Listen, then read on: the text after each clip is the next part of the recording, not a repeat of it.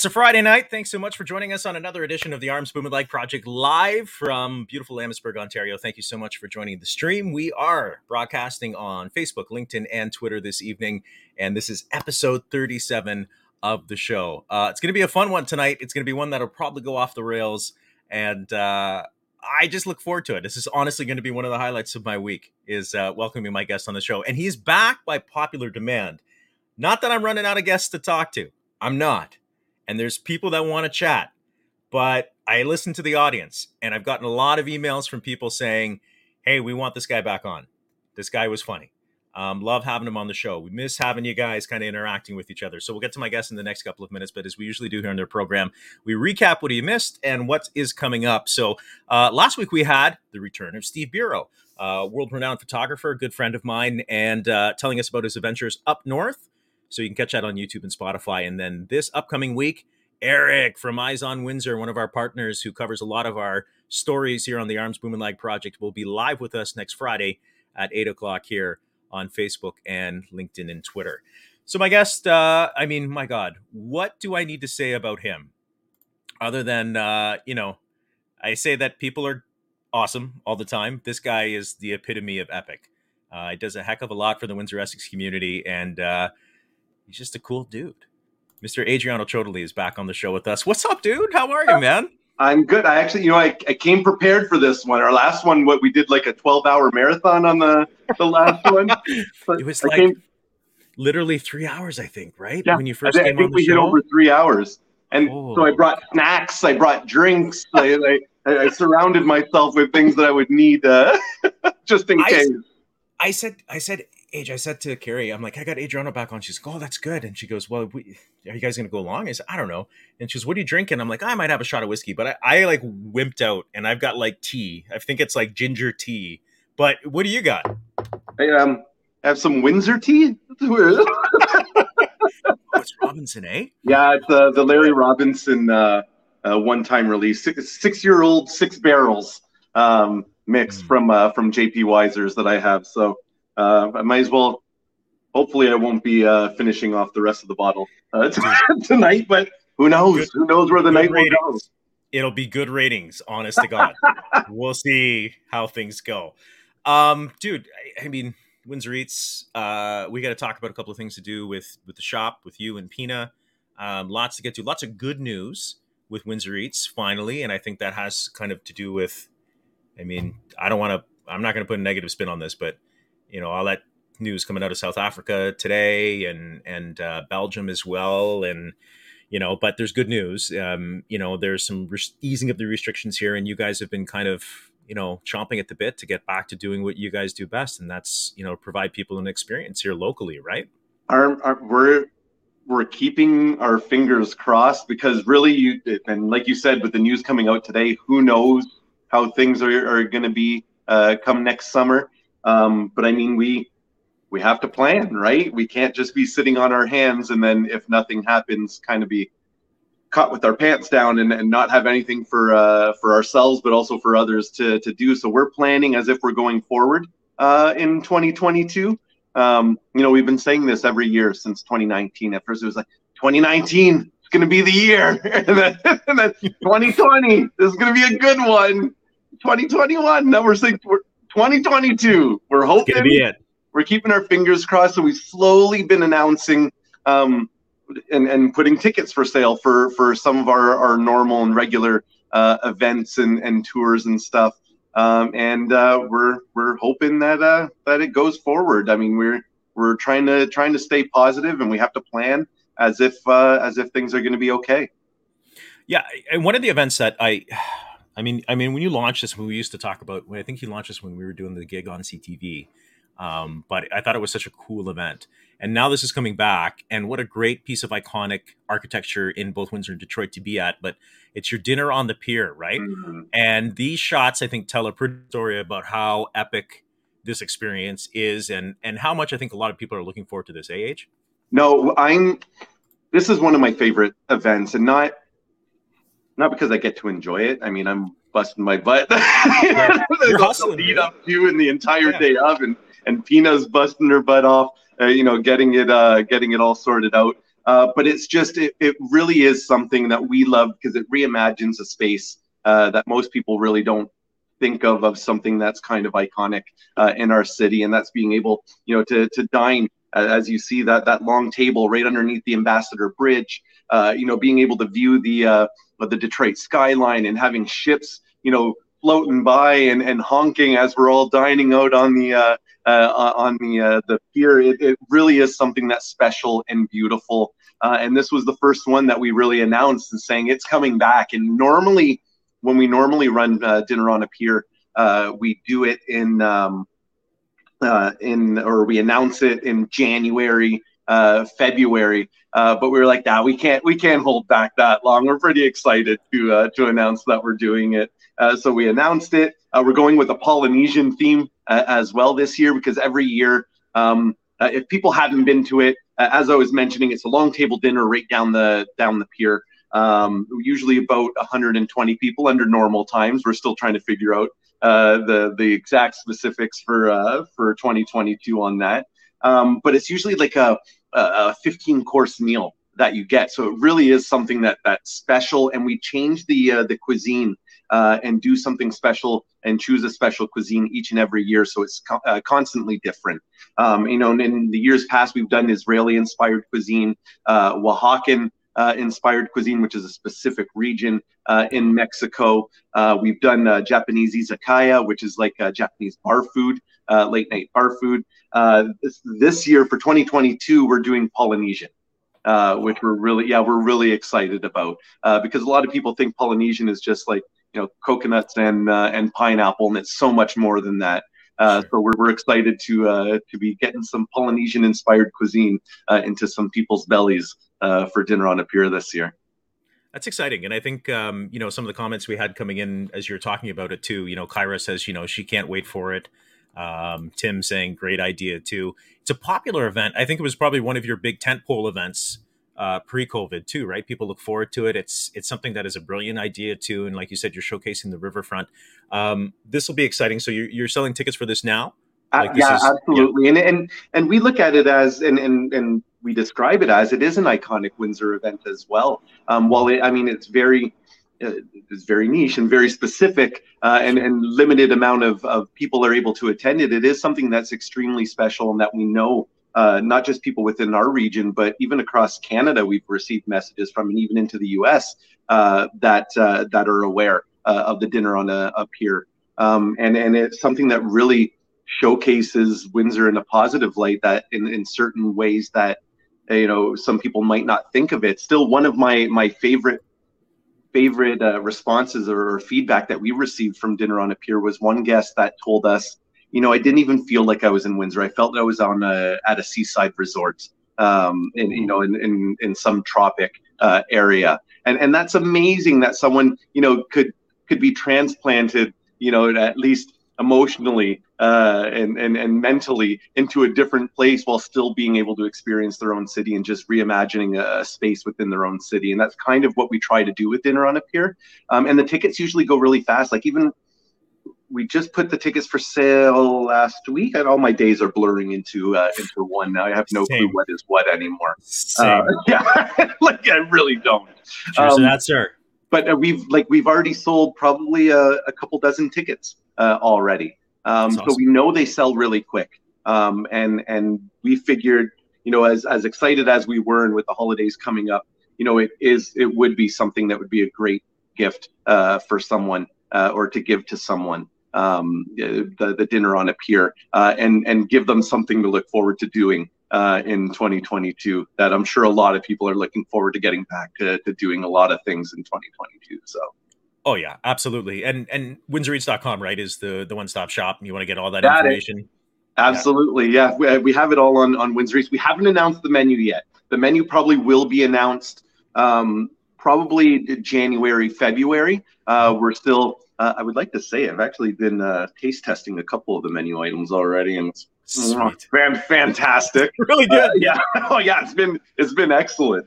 Um, uh, so it, we're going to be announcing once the dishes are, are perfected, and they still may be subject to change, uh, but we're going to be probably announcing that in January or February.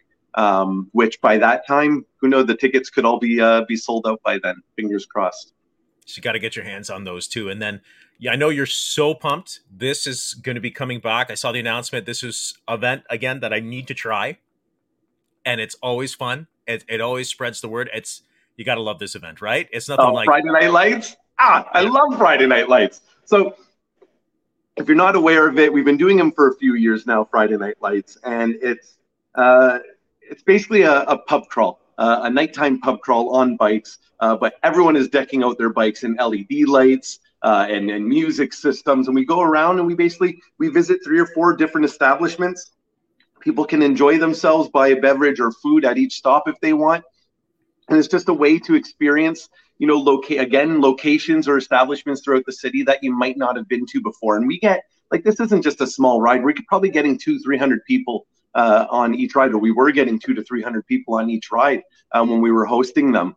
Uh, and so and that's one reason why we didn't host it uh, at all in the last couple years, as we were trying to be as safe as possible and not having too many people all gathered together. Uh, but we're really excited uh, to, uh, to, to to bring it back for next year. Uh, and really get, uh, pardon the pun, but get rolling uh, again. Uh, get, get, you know, get rolling again, and really start you know start having some fun and and hopefully because i'm sure i'm not the only one people have been really having a lot of stress on their shoulders and weight on their shoulders over the last couple of years uh, and start doing things to to kind of release that and feel uh feel a little bit normal i think that you know when you're able to do this next year and you talk about the stress that people have i mean god like all of us have had it like let's let's be honest like in some way shape or form it may not have been a work related stress it might have been family related stress it might have been you know just the uncertainty of the world that we live in today but um, you know i read a really great quote and i was going to use it on my forecast for tomorrow as i always try to put some inspirational words when i do the forecast when i wake up in the morning and i'm like oh god i'm so old but i'll put something on the forecast and i'll i saw it and i thought you know, this is really great. It's like you can't pour from an empty cup. And when you talk about that stress, I think, I hope, I was speaking to somebody today, Adriano, that, you know, if the pandemic has been anything for anyone, it may have been a reevaluation of what's important and maybe making those experiences. And I think when you have an event like Friday Night Lights, and I get your post this week when you guys were announcing it, I saw on Facebook, you were like, there's something about the energy in the air when there's 200 plus people riding on bikes on a warm summer night through old Walkerville. You can't describe it. And I think that's that's something that most people won't experience, but hopefully they will because it really becomes a part of the magic.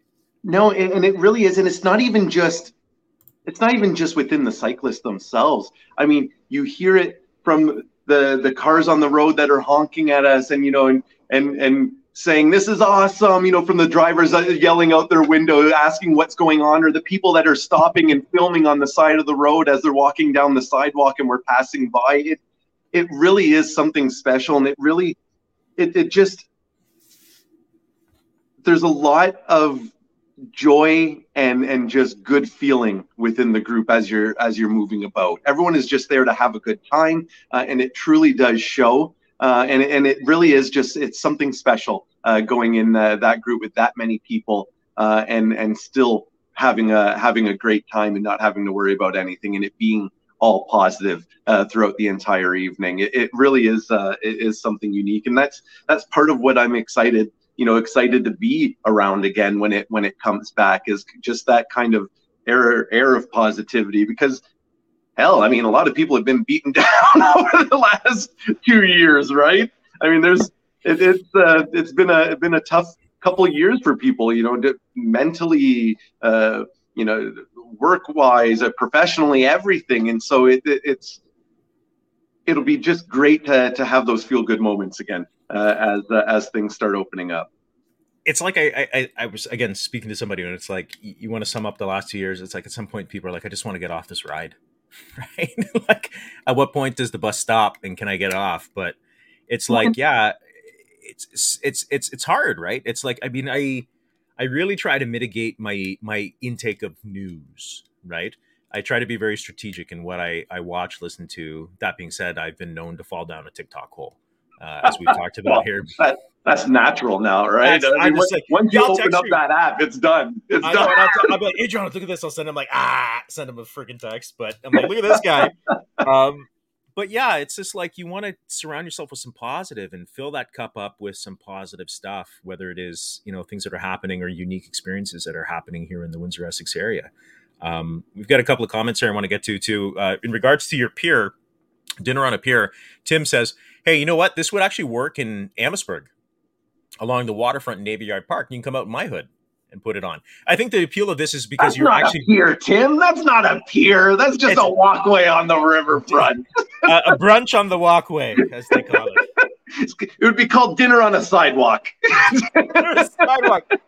I'd still buy tickets. You mind you, mind you, Navy Yard Park is beautiful. I'm not knocking Navy Yard Park at all. It's beautiful, gorgeous, gorgeous. But yeah, I think that's the appeal, right? You want the the pier, the island, the the jutting of the land, so you're surrounded by water as you're eating. And that's the whole thing. Because honestly, throughout the dinner, I mean, we have a live musician playing. Um, uh, playing as well, and usually we try to theme it with the uh, the theme of the uh, the cuisine. Um, but like you're hearing the water splashing around you, right? When you're looking across the table, you're not seeing the land beside you or, or other people in the park or anything. You're just looking out at the water and looking out at the the skyline, uh, which is part. it's one of the unique spots in the city where you're able to to do that because there aren't many at all that really jet out into the the water like that. Um, and so it really is something special, and it. Uh, and it was part of the reason why we chose it to uh, to host the uh, the meal. But we've definitely I mean, it could work in, in multiple. I mean, there's spots, uh, piers in, in Kingsville and even in, in Leamington uh, that I could be done in done at as well. Uh, a little bit, a little bit of a, a, different feel, a different kind of style. Um, sure. the, the, being on those ones, but that's okay. There's nothing wrong with that too. Well, I was going to say, if, if you're thinking about the Windsor proper, Windsor Tecumseh LaSalle, you could kind of do it at Gil Maure Park. They have kind of like the it's not like a pier, but it does jut out into the water uh, at Gil Maure Park in LaSalle, and you could even do it. Um, I think it's at Lakewood Park in Tecumseh where they used to have yeah. Dragon Boat festivals. They have that big. Although I, will tell you about that one because we checked it out as well. We did. Oh, we, did? we okay. did a lot of research looking All into right. it. Okay, um, late on. That me, one was on a little little more narrow uh, at Lakewood Park because uh, we did look at it a little shorter, a little more narrow. Uh, so it would have it made it more difficult at putting the table and the chairs around it to have the servers being able to go and having enough space uh, to to do the work on the sides as well. Um, you, you couldn't do like um, like a country dinner where they, they start at one end of the table and they just pass it down. pass it down. country dinner. Oh, this is great. Thank you. Then pass it over well, here. You know, there's drones now that deliver things for Amazon, right? We can just have it pick up the plate.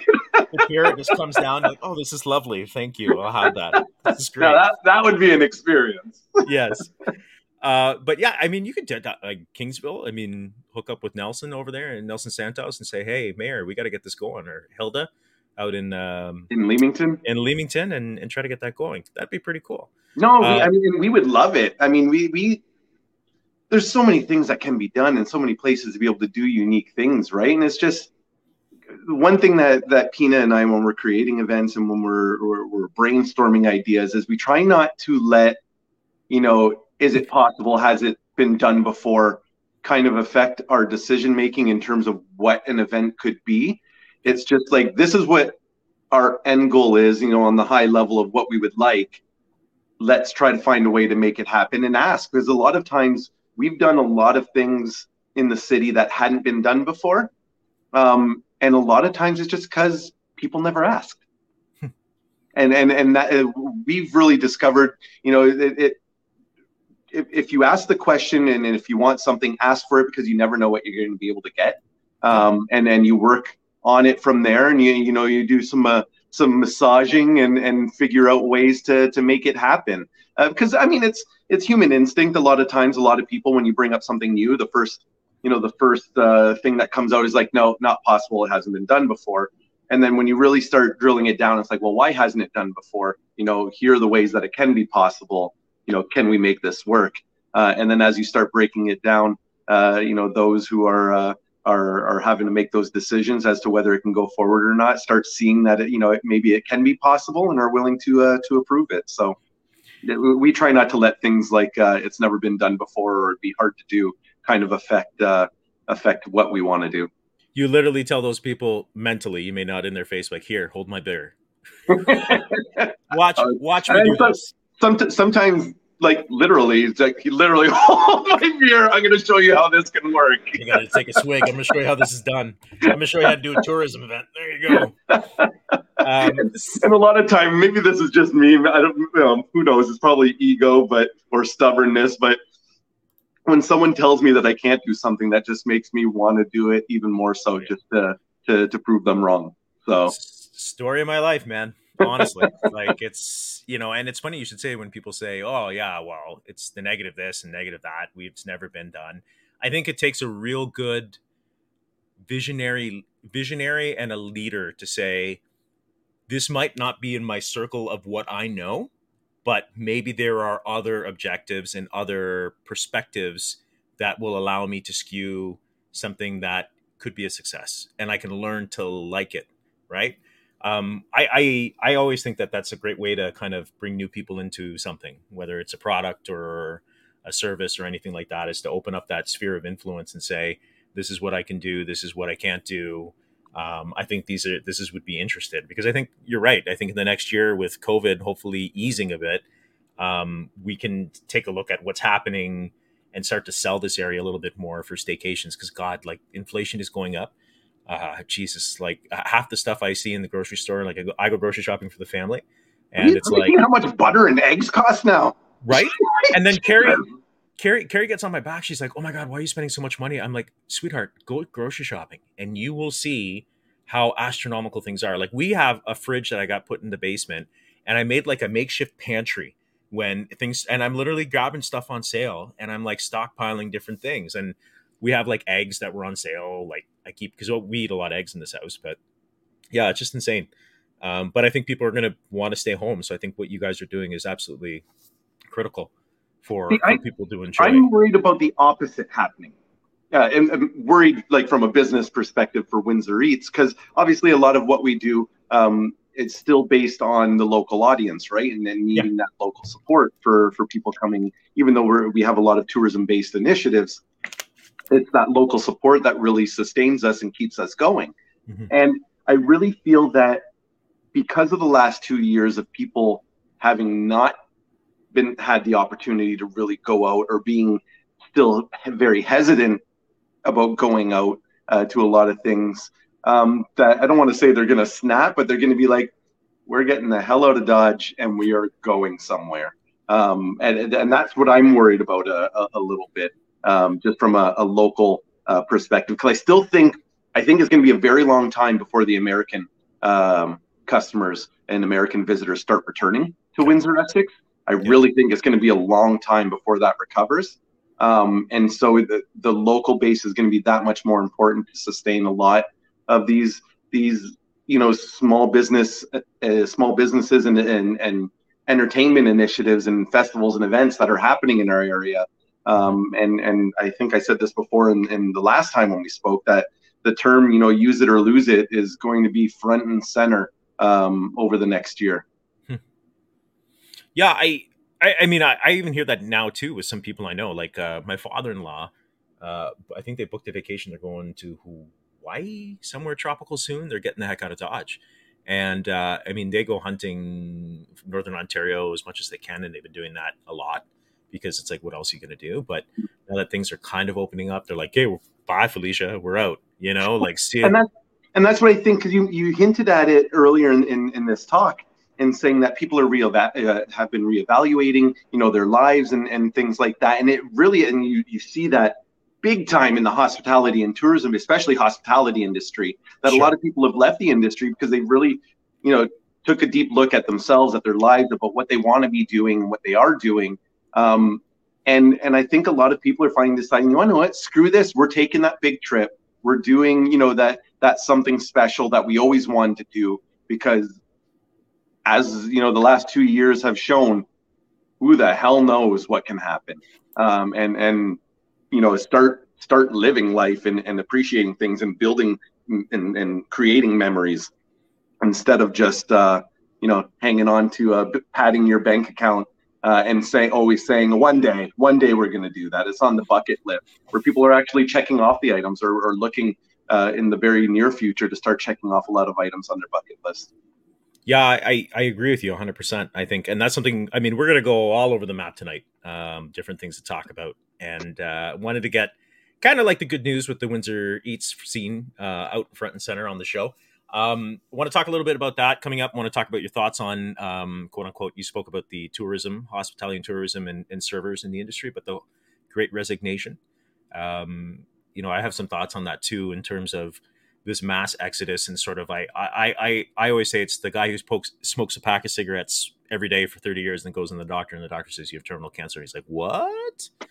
It's like I, I I liken that situation to the Great Resignation and and and then that that's my whole two cents. But before we get into that whole bag of chips and more, Adriano's drinking. Uh, I don't know if I have. I, am done my tea. I'm on my water, so I'm gonna probably have to text Gary see if she can get me a drink or something. Bring it down because I don't want to leave the live stream here. I, I, can't. No, you can't be trusted. You're one of the few I would be like, okay, take it over. I'm out. Bring it. Get a burger. I'm good. Uh, let's go to the the stream here and talk to some of the folks who are commenting. Good old John Fairley joins us this evening. John says, Adriano, so proud of you as an alumni of distinction of St. Clair College. Thanks, John, so, for watching. I'm I'm going to jump in on that for a second because I absolutely love John.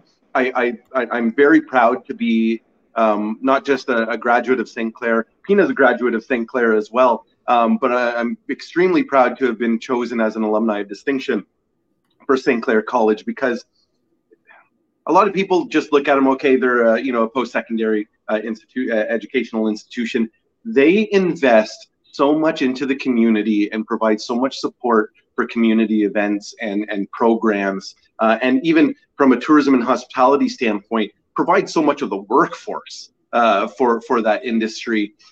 They really are something that is integral uh, to, to the community. And I'm, I'm, I'm, extremely thankful for all the support that they've always provided us. I mean, they were they were big supporters, jumping on board right from the get go with uh, and then seeing the the need uh, for when we did our um, our uh, outdoor food hall uh, over the which was awesome, years. by the way. Thank you. Which was which was awesome. Actually, that was one of uh, you know we're very cautious of bringing Liam out. Um, but I said to Carrie when you were, I think it was like late summer when you were doing it. I said to Carrie, "Go, let's go for let's go for dinner." Adriano's got his food hall on Ottawa. Let's we let's go. So we had a great time. Oh my God, we had a good time. Um, I think you got to meet Liam up close in person, first of all, and so well run, so well organized. Uh, the tacos were like, oh, so good, dude. Right. It was really good. it was really good. And they had the little wine bottles from Pelee that we had too. It was just really well put together, man. Thank you. And you want to know, as awesome as it was, as you know, as, as thankful as I am for all the support that we received, Pina and I were so happy when it was done. Like it, was, it was, You're like, it was so physically and mentally exhausting um, to be uh, basically running a festival every single weekend um, and and and having it going like it was it was exhausting uh, on top of other things that we were doing as well. Um, so it, we were extremely thankful when it ended. We were very appreciative of all the support uh, that we received and that we were given the opportunity, you know, by the city of Windsor and then the support received from uh, from St. Clair College. Um, but it was nice to to be able to breathe again uh, when we finally had a, a, free weekend when it ended. Well, I mean, most of it's. Uh, I mean, you're you're lucky because uh, at the rink at at Lanspeary Park, it's it's covered. You got the awning, right, which is good. But and I remember a good friend of ours here on the show, and you know her, and I know her. I've known her for years, Chrissy Cochran. Uh, I know she was pretty pumped to play at when you had kind of like here's the outdoor food hall and here's the night market going. And then it turned out to be the weekend where we had our golf tournament i think it was for the humane society and it just piss poured rain.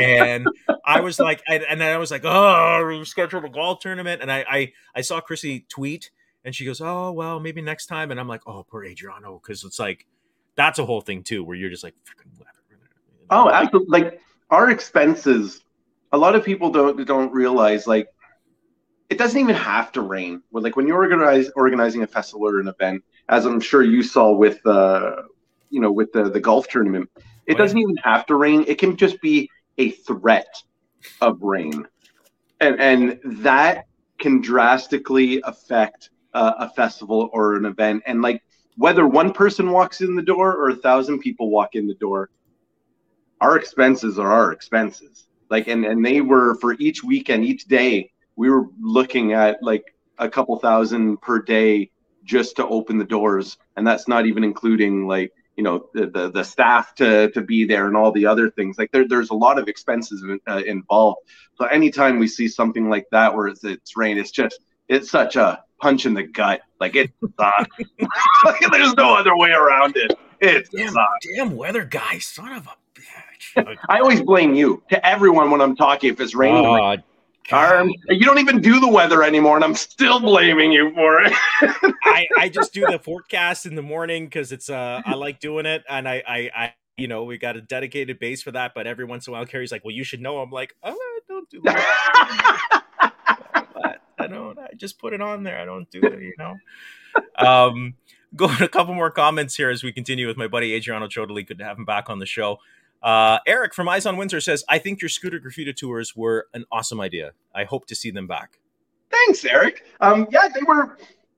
We were really excited for them. Like we reached out as soon as it, it was announced that they were coming to the city. We reached out to, to Bird Canada, uh, and they were very receptive to the idea of uh, of doing tours. Um, and uh, like they were great to work with, and we had a great response from it. People loved it. Number one, there was a lot of people that were just wanting to use the scooters that, that hadn't used it before. So they were able to use it in kind of a, a controlled space that they didn't have to worry about, well, how do I do the app and how do I do this? And, and, and that it was kind of, they were walk through it and we were, you know, they were just able to hop on and be able to, to scoot along. Um, but also just, I think a lot of people when they were going on the tour were just amazed at the art and the, the the skill and just the culture that's within the city of Windsor as well. And as we were bringing them to the places, um, and and you know going through the stories and and the history uh, and and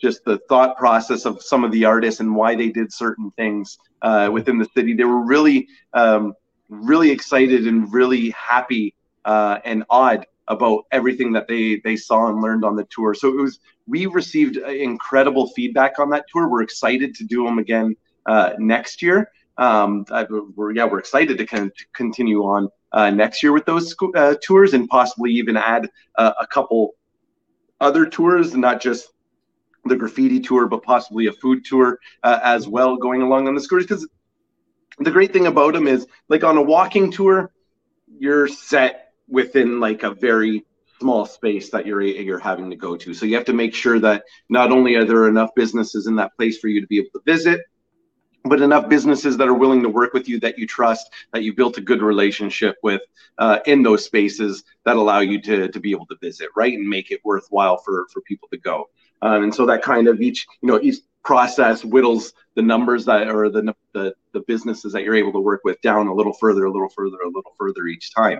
You know, when you're in a vehicle, that opens it up a lot more, a lot more, but it's not as as intimate or as much of, of an experience. Where the scooters and on bike allow you to to go a little further out and visit multiple neighborhoods, possibly uh, in a fun manner, in an experiential manner, uh, and uh, and and in minimal time uh, as well, and with a, a minimal uh, environmental input or uh, you know footprint uh, as well. Um, so we were really excited when those bird scooters came to, to Windsor, and we're excited to hopefully expand on what we've been offering so far on them.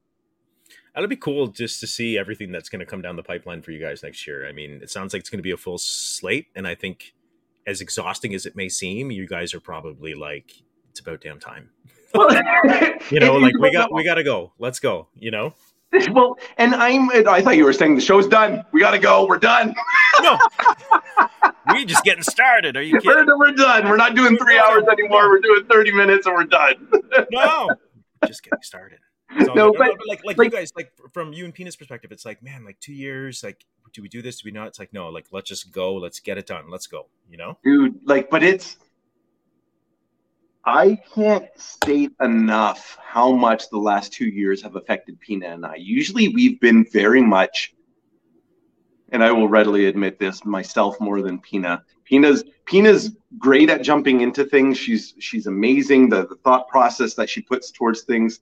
She's usually having to tell me though sometimes, whoa, whoa, whoa, whoa, whoa, whoa, whoa, whoa.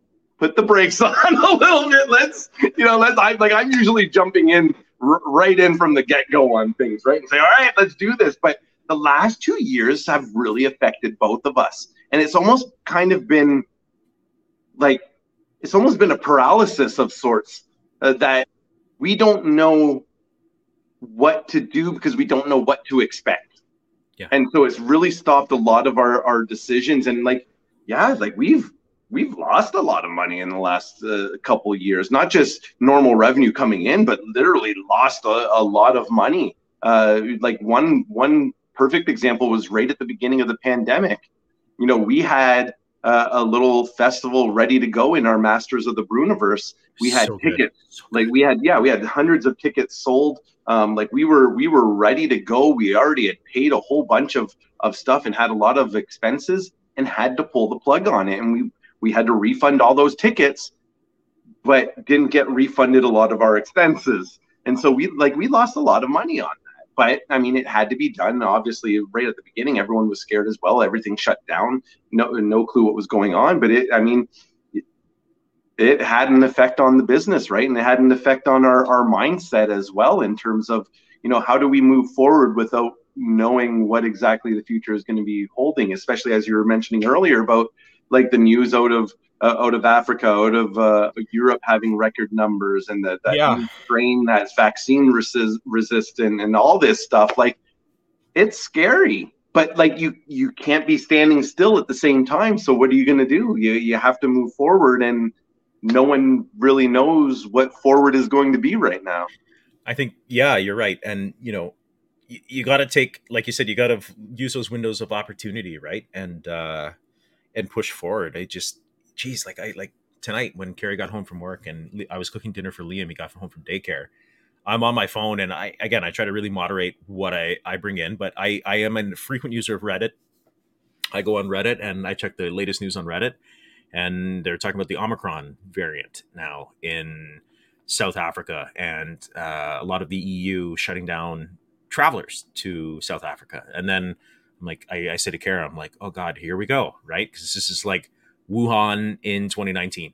And I, I think I said it a little bit on the show, but I was the guy in 2019 where we would we were having Christmas family Christmas here at our place, and I've got like YouTube on after Christmas dinner, and I'm showing people. Remember, there was that video footage of like folks who were like convulsing in Wuhan on the streets when things really got bad. Mhm. Um, and I was like, like I'm showing like my father-in-law. I'm like, see, this isn't right. Like, you know, people are posting on Reddit, but like I see this stuff. I mean, I'm, it could be nothing, but I see all these things that are happening, and it's like, God, here we go again, right? Like, well, and, and, and exactly. And Pina and I, through all this, like we have we have a lot of family that's over in Europe, in Italy. We have a sister that lives in, in Ireland, and we've really paid close attention as to what's happening over there. How what what effects is it having on business? What effects is it is it having on on the residents there, and, and what the government is putting in place uh, over in, in in Europe and Italy and Ireland and other countries in Europe. Um, because if it's happening there, it's going to come here. It's gonna- odds are it's gonna it's gonna make its way over. And so Yeah. we were like one of our, our family members, our uncles, uh, run run businesses. Uh, they're entrepreneurs uh, in Italy as well. And so they were starting to tell us like things are getting really, or starting to tell Pina like things are getting really weird. Uh, you know, and this was back in in 2020, uh, 2019, 2020. Things are getting really weird over here uh, in terms of what's happening. And so we were paying really close attention uh, and kind of forecasting like, all right, if it's happening there right now, it's going to take some time, but you know, it's likely going to have the same effect over here too. Uh, just with you know people traveling, you know, just basically being one big world, right? That that's very easily uh, accessible. Uh, any point of it is easily accessible now, uh, and so we based we try to pay very close attention to what's happening over there to forecast what's going to happen here. Um, and it, I don't want to say it did well for us because I, I didn't do well for anyone.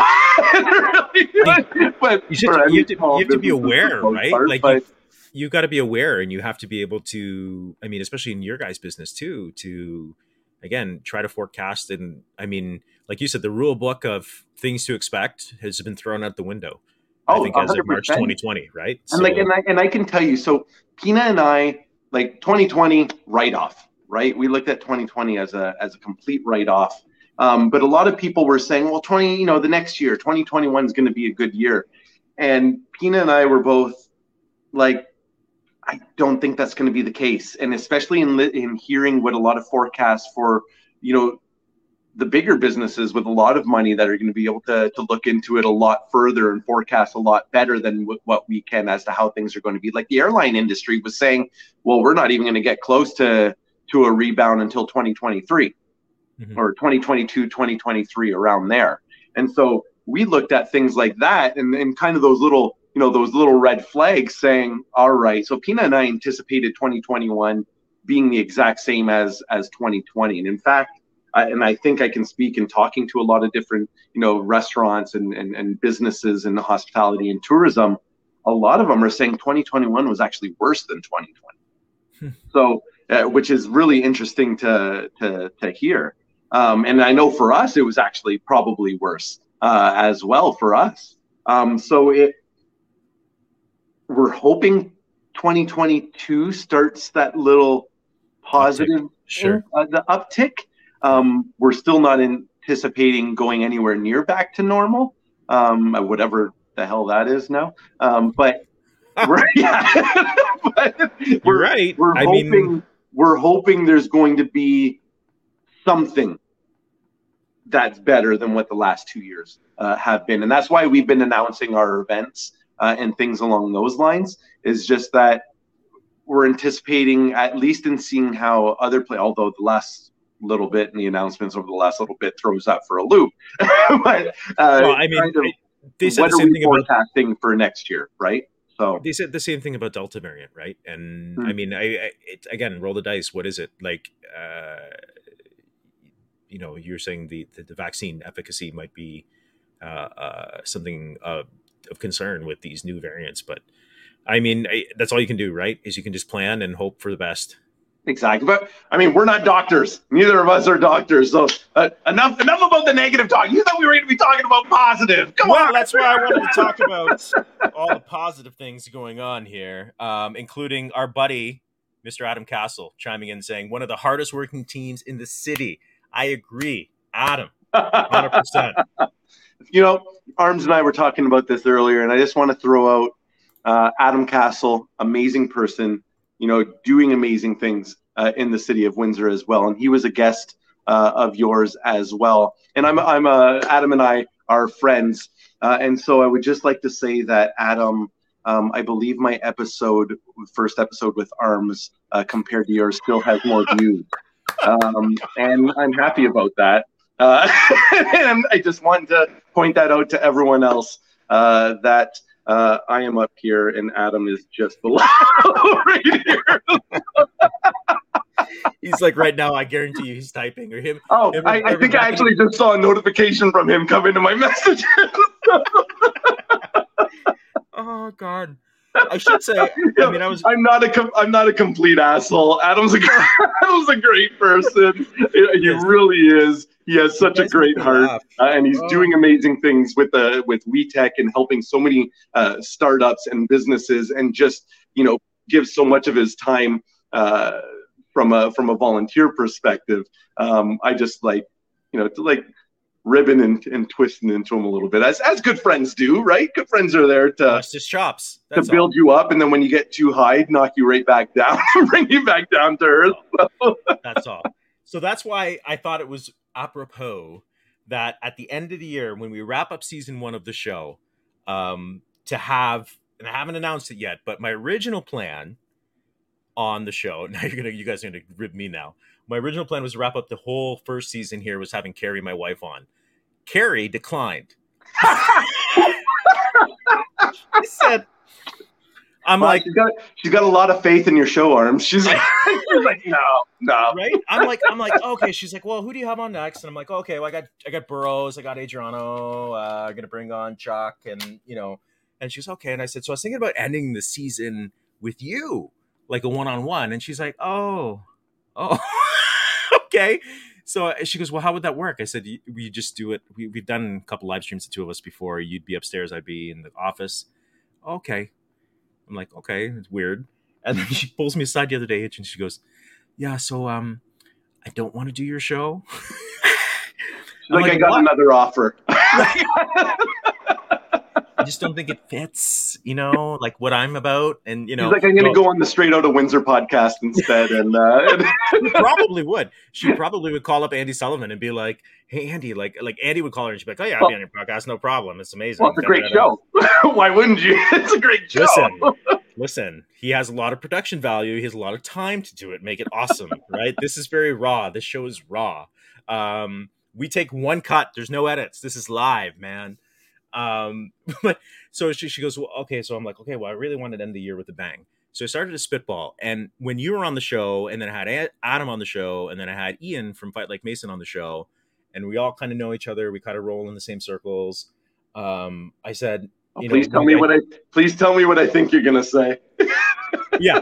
Well, we were gonna do we were gonna try doing like a roundtable and this was during this season and then it just didn't happen because i started filling up with guests so then i'm like end of the year it's going to be me, you, Adam, and Ian live for a pre pre New Year's Eve Eve show on the 30th of December next month. So I don't know how long this is going to go. I don't. I'm pretty sure there's going to be alcohol involved from everybody uh, in who's going to be on the show. Well, um, or no alcohol. I mean, there may be some people that don't drink alcohol, which is fine. that's okay. Well, the ones that drink will do doubles. Um, and we'll just kind of like just take apart everything in the news and we'll just have some fun with it and just see where it goes. So it'll be good. It'll be. I good. thought you were going to say, and I was getting really excited that we were going to be like, we are doing like a Mario Kart showdown or or something like that, where like the four of us are going on and it's a battle to the death. we should honestly, we should because I know he's he's a PS. Are you, you you're PlayStation, right? I don't have a single unit here. I thought, I thought you were a PlayStation guy. I don't have anything. I, I was I and you want to know what? And it's not because I don't want one. It's you because no I know if one enters this house, I'm never leaving the house or speaking to another human being ever again. Um, and so, for my own productivity state uh, and just, you know, being a normal, well, as normal as you can be, human human being, like I avoid I avoid having anything uh, uh, anything. And uh, although I say that, and I'm going to show this to you for a second, and it's funny that I have I don't have it right with me. The, where is ah? It's up on the shelf there, but I have one of the controllers, but I don't have it hooked up. Oh come on! Is that is that the Pong? No. For Atari? Yeah. For Atari? Yeah, yeah. Oh, get out of here. so I have an Atari system here, and the only reason I have the Atari system was because when we were originally planning uh, Masters of the Breuniverse, the whole thing was 80s and He-Man themed. Like obviously Masters of the Breuniverse, right? Yeah, yeah. Masters of the Universe. Uh, so everything was 80s themed uh, throughout the entire event. So we were had a, like a screen ready to go that people could just go and basically play Atari all night. Uh, as they're drinking beers as well. And so we bought the Atari unit. We had all the games uh, with it as well. And then, of course, that you know the, the pandemic happened we had to cancel the event but now i have this atari system. Dude, that's awesome. and all why, the games. this is why i'm so excited for masters of the Breuniverse. like i've i'm a huge he-man fan man too and i got the skeletor kicking you know. Um i've got a whole have collection. you seen the new cartoon? I think i sent you a clip the other day yes. that i was because season two just came out on netflix. Yes. Uh, and i started watching it and i was like there's some subtle nuances or or or, or, or things being said in the show, and I was like, oh, this, you know, this is for adults if they're listening. that's a really, because you sent me that right. You sent me that over the weekend, and Carrie was uh, in the states visiting her sister. So I was like total. Su- I was like total like single dad this weekend. So I was like taking care of the boy, and, and then I, I see it as you sent me. I think it's Skelegod. Spoiler alert Skeletor, Skelegod. And I'm like, oh yeah, that's cool. I knew he was back on season two. I love Mark Hamill who voices Skeletor or whatever. This is great. And they're like, no, did you really watch the clip? and then I'm like, I'm folding laundry. Liam's in bed, and I'm like, oh, I'm like, oh yeah, I got to replay the age. I'm like, I'm like, oh my, oh my gosh. So I'm actually, it's in my list of like things to watch on Netflix too, is to catch up with season two because I didn't honestly, I I didn't care that much for season one, but then I got into it because I kind of like some of the stuff. Like I've got the Skeletor, Mark Hamill Skeletor, and then I got Skelegod back there. I got from my sister in law. Um, but I, I, I don't mind it uh, for for storytelling for He Man. I didn't mind it. I enjoy it. Like it's you take it for what it is, right? And and I enjoyed it, and it was just nice seeing like something from your childhood, uh, something brand new from your childhood uh, coming out. Because like I used to have.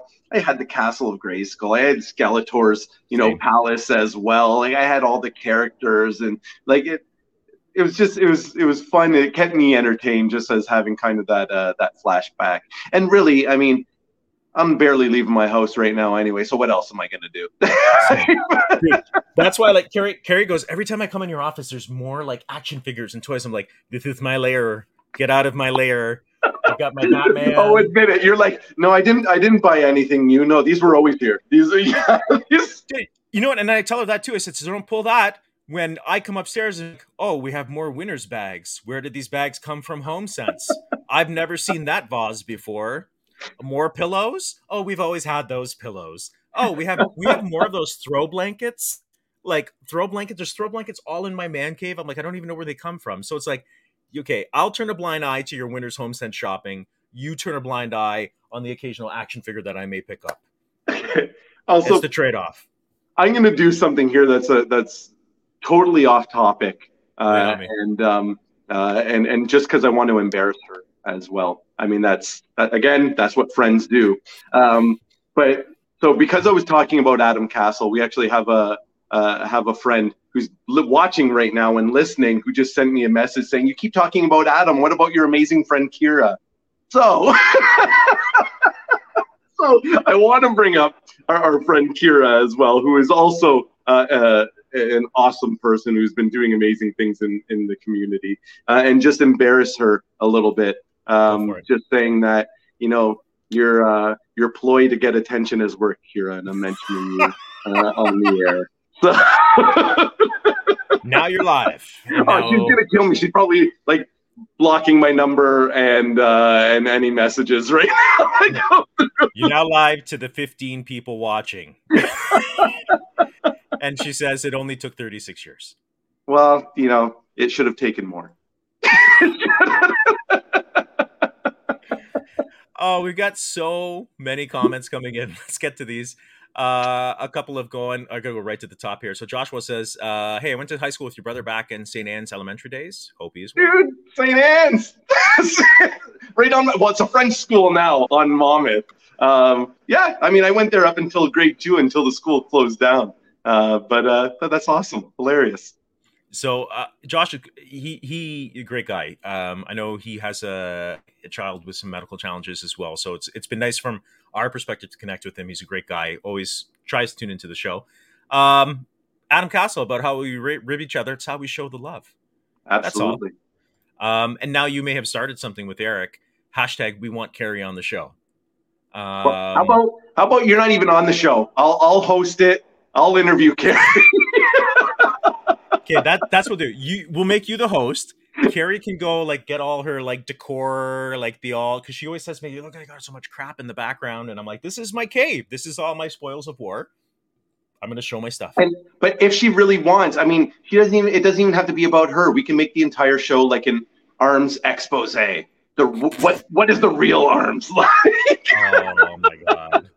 She'd be like, "He's he's the biggest suck." Um, he's obsessed right now. He has obsessions, and his current obsession is uh, Christmas inflatables. Our front lawn looks like the Griswolds went nuts. Uh, no, she would. She are, probably. Are you gonna Are you gonna kick the reindeer and Santa on the front lawn if the lights aren't working properly? I, I, was going to the other day because I've got so much stuff wired on my front lawn that with the rain that turned into snow into ice, it shorted out some of my stuff. So Carrie was leaving for work today and bringing Liam to the daycare, and I was getting ready to start my day in my office and I go to turn on the thing. I'm like, ah. Oh. So I was out there today. I'm like moving the frozen inflatables that are all like, like trying to figure out. I have to ask a question though. Yeah. What kind of stuff are you buying if it's outdoor displays that are shorting out because of rain? Where are you getting your stuff? you saw well, I said you saw on my Facebook page, like my personal one. I I like buy and sell on Facebook. Like I'm a big buy and sell guy, right? So if I find something that I can't find in stores because of the shortages, uh, we have like a Disney theme on our front lawn. right? Like it's it's very important to me that Liam we have. Oh, I, I I saw the uh the Frozen uh, Let Elsa? It Go. Yeah. yeah. so Carrie messaged like six thirty in the morning. I'm out of the house, and she's like, "Where the hell is he?" She texts me, and she's, "Where are you?" I'm like, "Oh, I'm getting Starbucks out in Tecumseh." And she's like, "Why don't you go to Starbucks in LaSalle?" And I'm like, "I also found something on buy and sell." And she goes, "Armin, what did you buy?" I found a five foot inflatable Elsa. I'm sorry. She called. She she used Armin. Oh yeah. Anytime it's anytime it's the full name, I'm in shit, right? I'm in trouble. I'm in big trouble. So I'm like, don't worry, I got you, I got you your your latte. You're good. Don't worry. And then uh, we set it up. She comes home. She goes, really? And then Liam and I are like high five, and we're like, yeah, this is awesome. And you want to know what? That's all that matters. if, if he's excited and high fiving, sorry, Carrie, I'm with I'm with arms on this. Sorry, I'm with Armand on this one. yeah, I'm in trouble now with A Toronto too.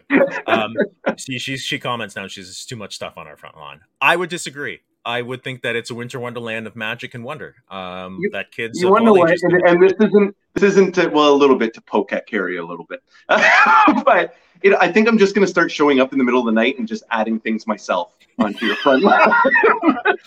but it has to be like random things, right? Like it has to be like things that like like here's an old toilet with a Santa hat on it, and I would be like, well, you would have to put the googly eyes on it Yeah, as well, right? And the I'm like, beard. "Oh, that's, that's Santa toilet, and we will use it in our awesome display.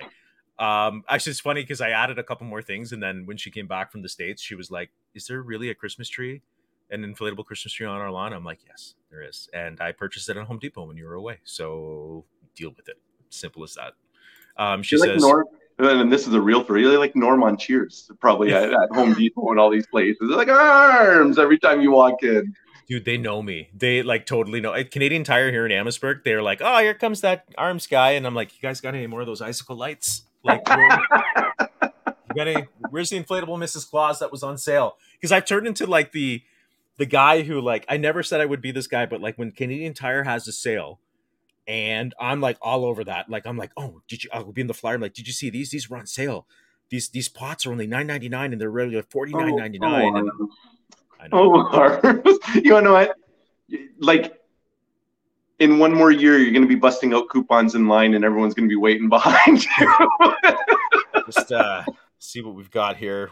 We got this one, two for one. If you take that. is this one valid? It said It's it valid. expired in '98, but is it still good? Can I still use it? I'm glad you brought that up, sir. Um, as I would like to purchase this this Downy, uh, do you price match Lowe's? Because it says here, can you imagine? I, I'll probably will because that's honestly my excitement nowadays. Is like trying to. I'm counting Same. it down. I'm saying within 12 months. Within, within 12 months. Dude, dude, I'm crossing the 40 mark in like two weeks. It's insane. I know. I feel I was saying to somebody the other day, man. I'm like, I, I felt like I just celebrated my 30th birthday like yesterday. It's like this whole decade is just gone, you know? But Yeah. I don't know. It's crazy. Yeah, we won't even get into how old I am. So. You're timeless, Yeah. ageless. Hey, Ageless. like Benjamin Button, right? Good time is going back. That's, You're gonna, you're gonna look better as you get older and younger. I wish. I was just saying, what was I saying before we even got on? I'm like, what, what is going on? Uh, the beard is just gone, the hair, the.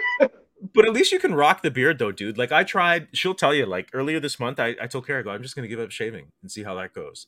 And it she was like, I do not like you. You you have like this weird it was And growing that- in thick you know, hair. and that's true love. That's true. True love right there. Like, I don't know what to think. And then Liam's like, Ew, what's wrong with your face, Dad? I'm like, I'm just growing a beard like a man, son. There's like a patch here missing. That's what I was about to say. here." I was like, did did you get the nickname? Grow the nickname patches. And I'm always doing this. I was like doing this when I was thinking, and she's like, "Really? You had you've had it for like you've had it you haven't shaved for like two days?" And I'm like, "Oh yeah, that's right." You know, like, embarrassing. Uh, yeah, she's right. We did get our Tupperware bowls for seventy percent off just Right. recently. So That's actually a great deal. It is. It it really is. Um, Eric says I used to run home as fast as I could after school to make sure I didn't miss any He Man.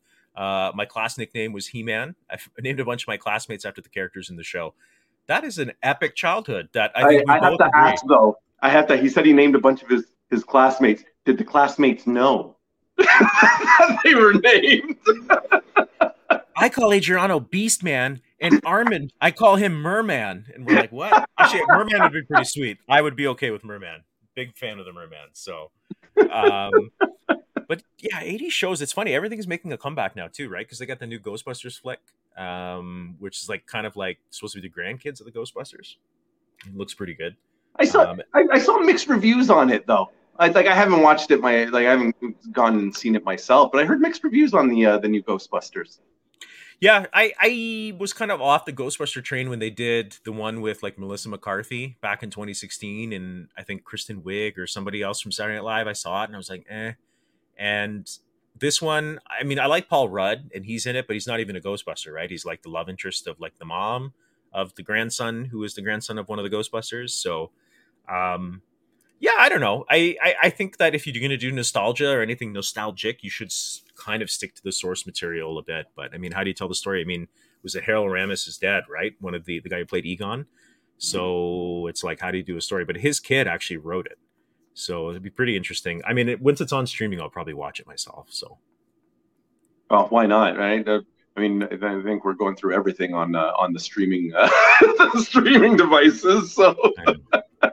I know it's crazy, right? Like I have like a list on like net because we have like Netflix, we have Amazon Prime, we have uh, I think we got Apple TV, and then I we got Dis- Disney Plus. To me, is awesome.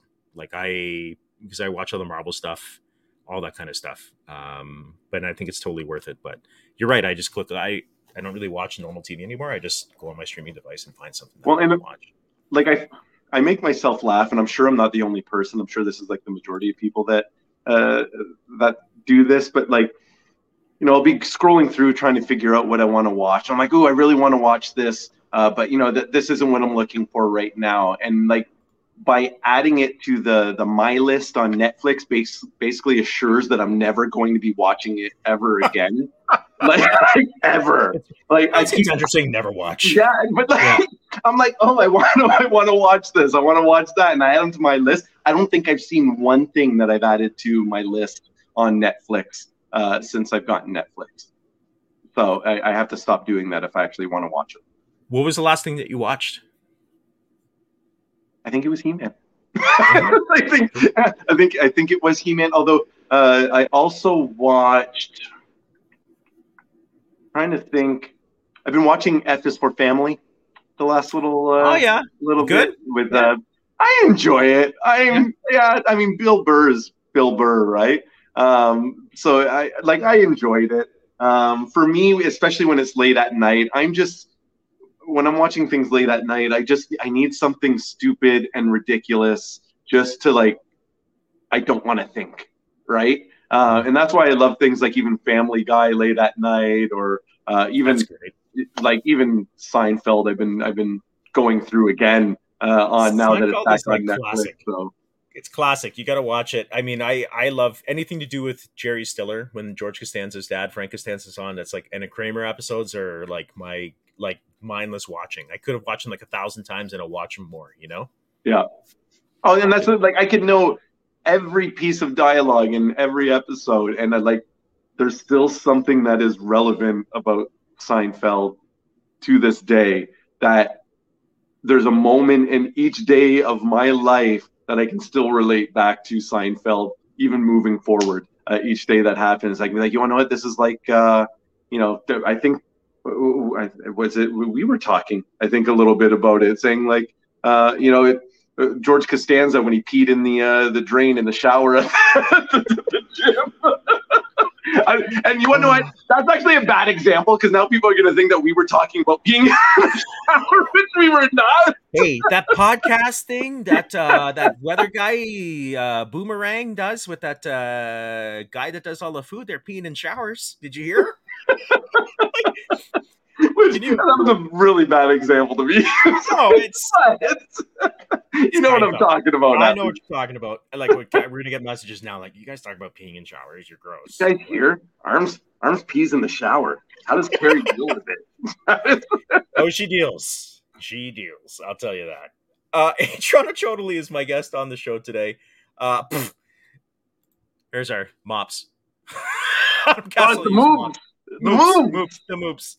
Do you, do you remember that episode of Seinfeld, the Bubble oh. Boy? And it was there on the card of uh, of uh, Trivial Pursuit.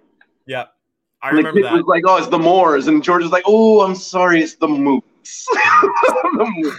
The. Do you remember the one where uh Kramer goes to like the Costco and he's got like the um Beefaroni.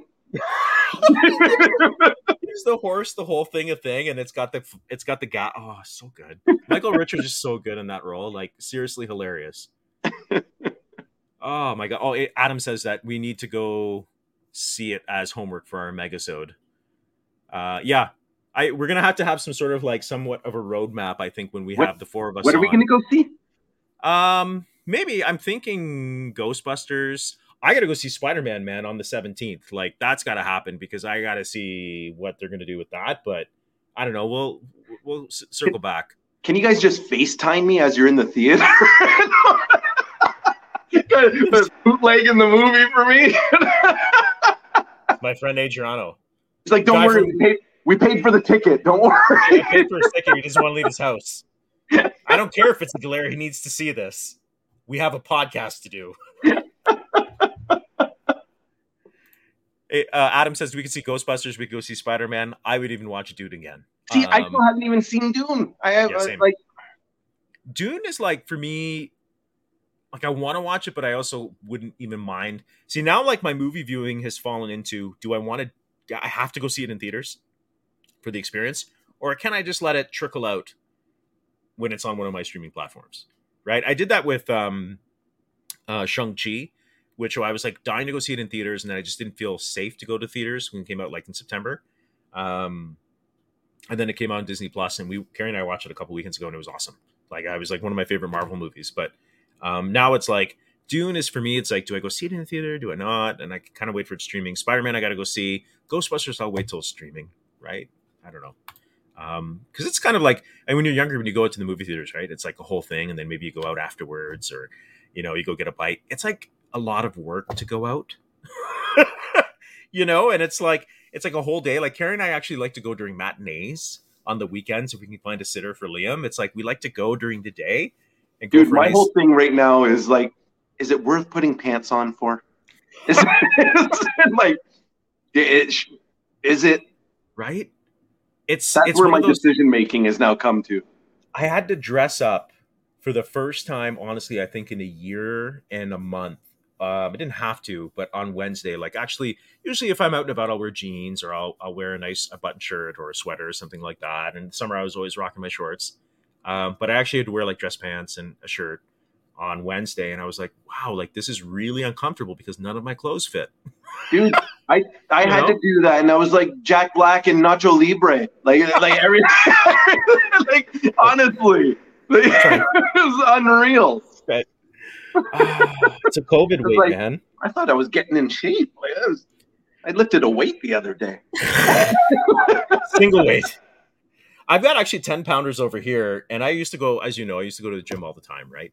Before I got married, I was like gym rat. And then I got married, had my I'm kid. sorry. I like how you throw Carrie under the bus there. Before I got married, I used to go to the gym all the time. She ruined it. She ruined it for me.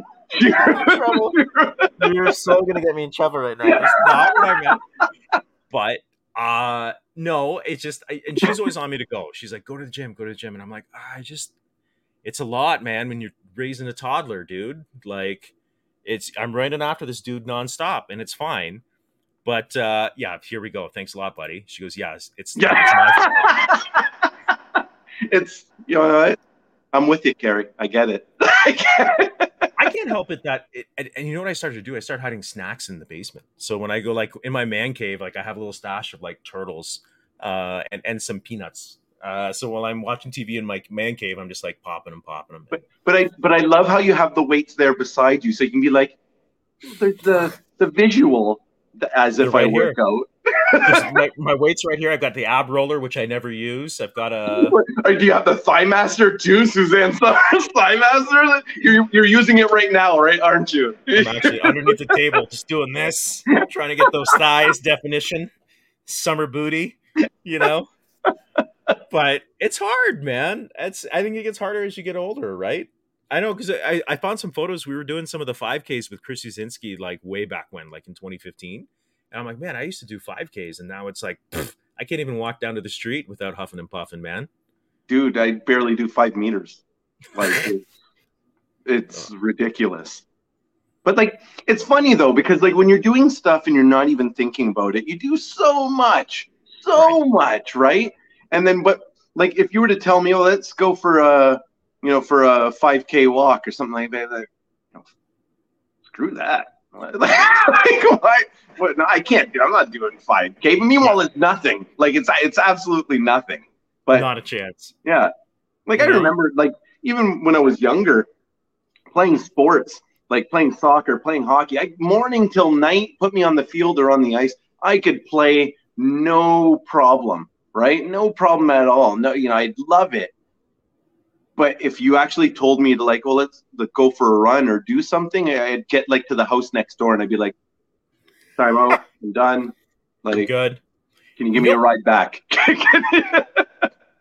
Honestly, one of the things that I miss the most, and I, I actually came to this realization today because I would love to take Liam to it, and I'm hoping that there's someone in business still post pandemic.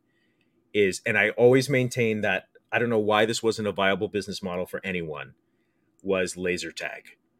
And I would do the half an hour laser tag over on Huron Church. And then there used to have a laser tag place on the corner of Tecumseh Road West and Dougall back in the early 90s.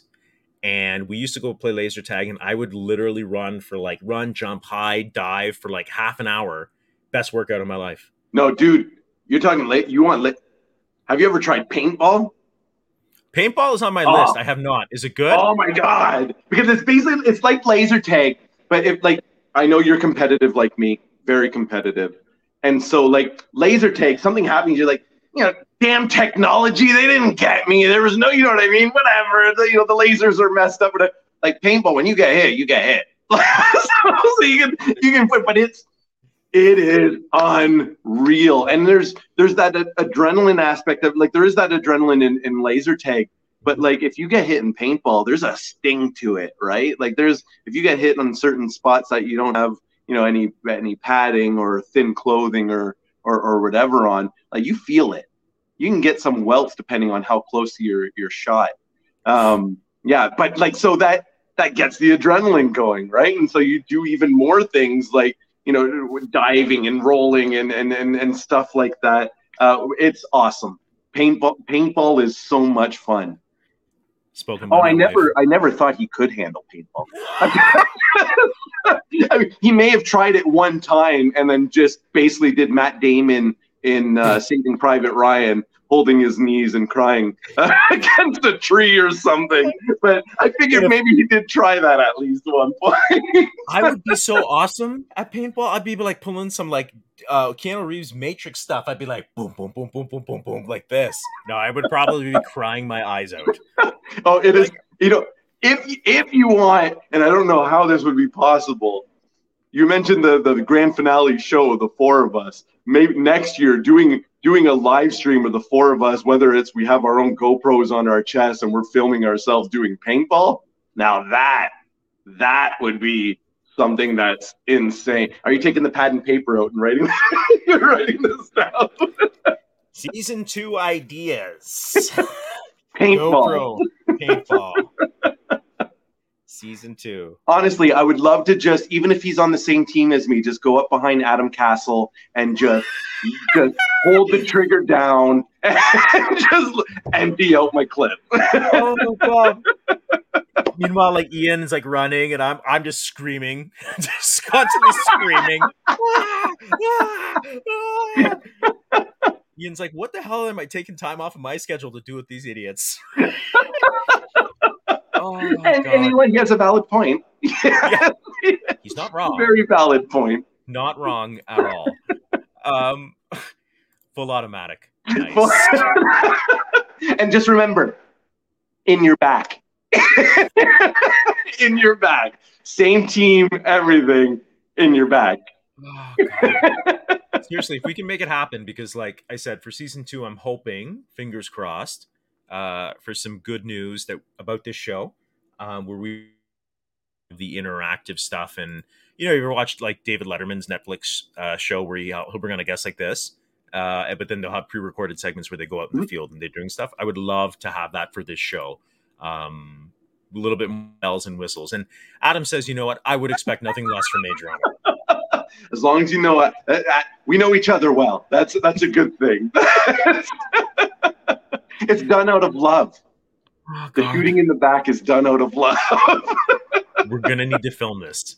We are gonna need to film when we hit it. Um, it is uh, episode thirty-seven. I can't even remember right now of the project. Uh, we were chatting with Adriano Ciotoli. Hour seven. hour yeah hour 15 of the program um we're happy to be here actually we we went back and forth what was it, a couple weeks ago when we were chatting on facebook um about a couple of things on the go and you were saying that we should attempt to do a guinness book uh world record show Oh, 100 percent. I mean, it's I only what, would- what did I say? It's only seven days. yeah seven days of continuous live streaming so and the rules were that you could have dedicated co-hosts so it wouldn't be i mean god if you could do seven days straight just the two of us i you probably could but it would get kind of crazy around day two but if you i mean you could pass off to things right so we could be chatting and then we i could take a nap and then adam could come in or we could throw it over to big wiggle who could be performing live but it has to be the same continuous stream and then i looked on the platform that we're using for this to see if that would be even remotely possible, just out of curiosity's sake. And we can only stream up to, I think, a couple of, I think it's like three hours at a time, no, four hours at a time. Well, apparently So- the creators of this platform don't think big like we do. They're mature adults, not. You know, and that's that's probably more likely. That's more realistic. people who did this are mature adults. But no, they probably didn't think of that. But then there's other streaming platforms too that I want to look into to see if that's something like that would be possible because I think that would be a pretty cool, like even fundraising thing to do. It's just seven days to do it. It's like holy cow! Like we got to think of some content, some good people to talk to, dude.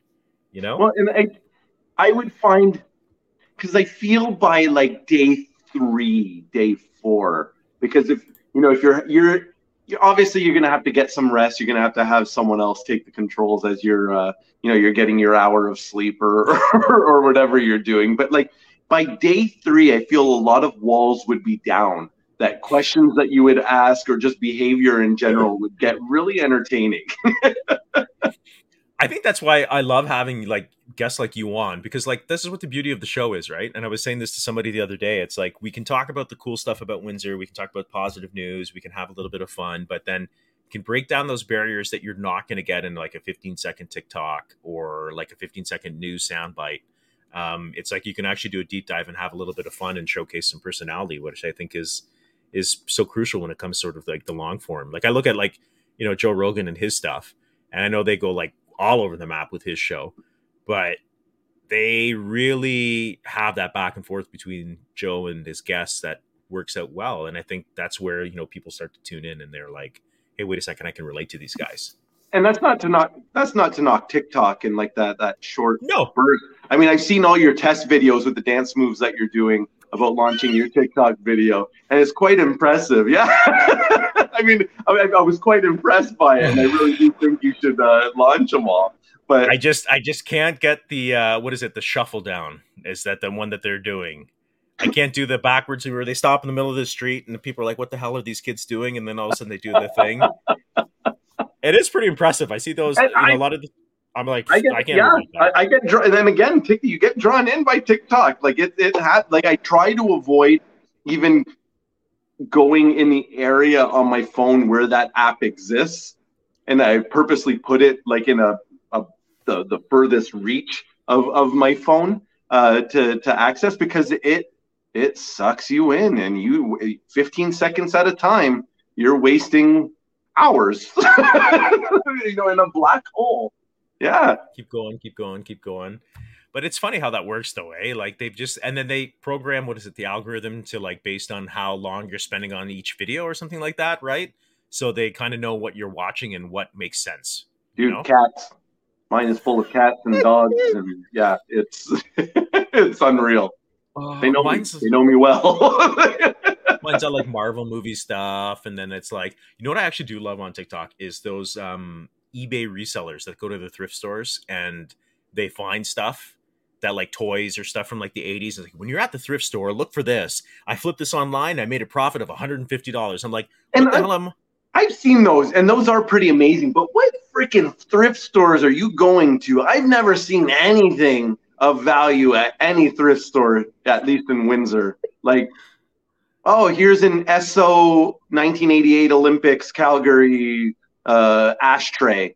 what, what, what am I? What am I reselling that $7.99. for? 7.99 for Yeah. a piece of I bought it for 7.99, resold it for 37 cents. That's that's true though, right? Because it's like the one guy I follow on TikTok. He's like got his account. I think it's like it's somewhere in Arizona, and he's like, I went to the thrift store today and I found this a classic Mickey Mouse Disney thing sold online for four seventy five. I'm like, I got to go to the uh, stuff here in Windsor. You go in Windsor, Yeah. you're like, oh, like there's not much here that I would think is of value. You, know, you also have to to to wait like how realistic like you know oh i went into uh, this value village in uh, in this small town uh, and bought this 1937 rolls royce for 50 bucks. Uh, you know what i mean? Like how how realistic are some of these? It's the beauty of the internet, man. Um, but some just people get suckered in by it right? They, they I, get- I'm one of them. I No, honestly, no but i mean they're like i can do this for a living.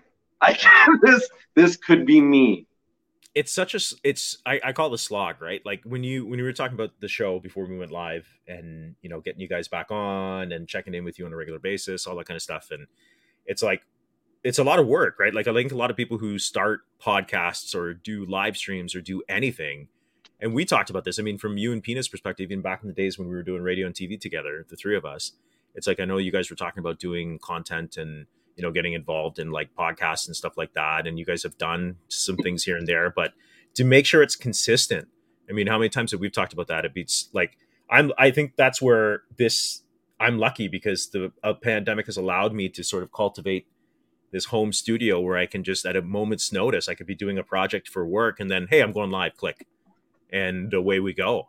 But it's a lot of work man to keep it consistent dude. You know it No, hundred percent. And I, I'm sorry for the shaking video. I'm, I'm getting into bed. You know, just getting ready. i'm just arms we're just continuous here it's gonna go No, down to dark mode what I what I realized though is I could- because for anyone that was watching at the beginning, they may not have seen it either. But I was having some technical difficulties with my laptop, um, and for some reason it wouldn't connect. So I'm on my phone, and I just realized now as I'm at like minimal percentage, I'm like, oh shit, I didn't plug in my my phone. So I, I, I'm moving this to get closer to the outlet right now, so I can plug in my phone. well it's okay because like all of a sudden like you drop off and be like Geronimo Yeah, Geronimo Mr. Marbles. Mr. Marbles? Mr. Marbles? So I'm sorry, I'm just slowly moving this. It's okay. We've had we we've had some success though, generally on the show with people staying tuned in. We've had a couple of um, you know, internet's the internet. You can't do much with your connection. You know, but uh, you know, my buddy Steve Bell from AM 800 when I had him on, we had some some technical difficulties getting connected, but that's what I love about the beauty of the internet. I mean, it's you're able to do this stuff too and you know, I know a lot of people who do podcasts, they they spend some time editing the audio and stuff like that. And actually, when I wanted to start doing this show, Carrie was like, "You got to edit it." You, I'm like, "Oh, I'm not editing anything. Keep it raw. Keep it raw. I'm not. I'm not doing that. I don't have the time Unless I to do." totally fuck up, then edit it out. No arms. You have to cut it, delete, Dump beep button. it, whatever you have to do. 12 Put a second blue delay. dot here. on my face throughout the entire interview. Yeah, I'm just gonna put a emoji at the 122 mark Get a, on your a voice modulator. a quacking of a duck, quack, right as soon as you go. but you just gotta like just I don't know. I mean, you, you gotta know the audience too, right? And that's the the the joy of the show is because it's like we can go from some of the community coverage that you know we've talked about over the years that some is shrinking a bit, um, and I can kind of provide a platform for folks here and kind of do a deep dive, and then we can have you know upfront chats like this, which is pretty good too. Uh, Kyra says, uh, you know, I'm logging Kira! you. Kira! Kira, Kira, She's probably Kira. going crazy right now that you keep calling her Kyra. I apologize. Um, no, I'm actually enjoying it. Keep calling her Kyra. I'm logging off if he tries to change something more comfortable. Uh, yeah. So I don't think you can take off your pants. Well, you don't want like a blue uh, uh, suede robe with a pipe, some reading glasses. If You're throw it up like that, that would be amazing. You know, just kind of be like, "Hey, how's it going? I'm in my lair, getting ready to just relax." oh God, good times. Um, so okay, we're totally off the rails here, but that's okay.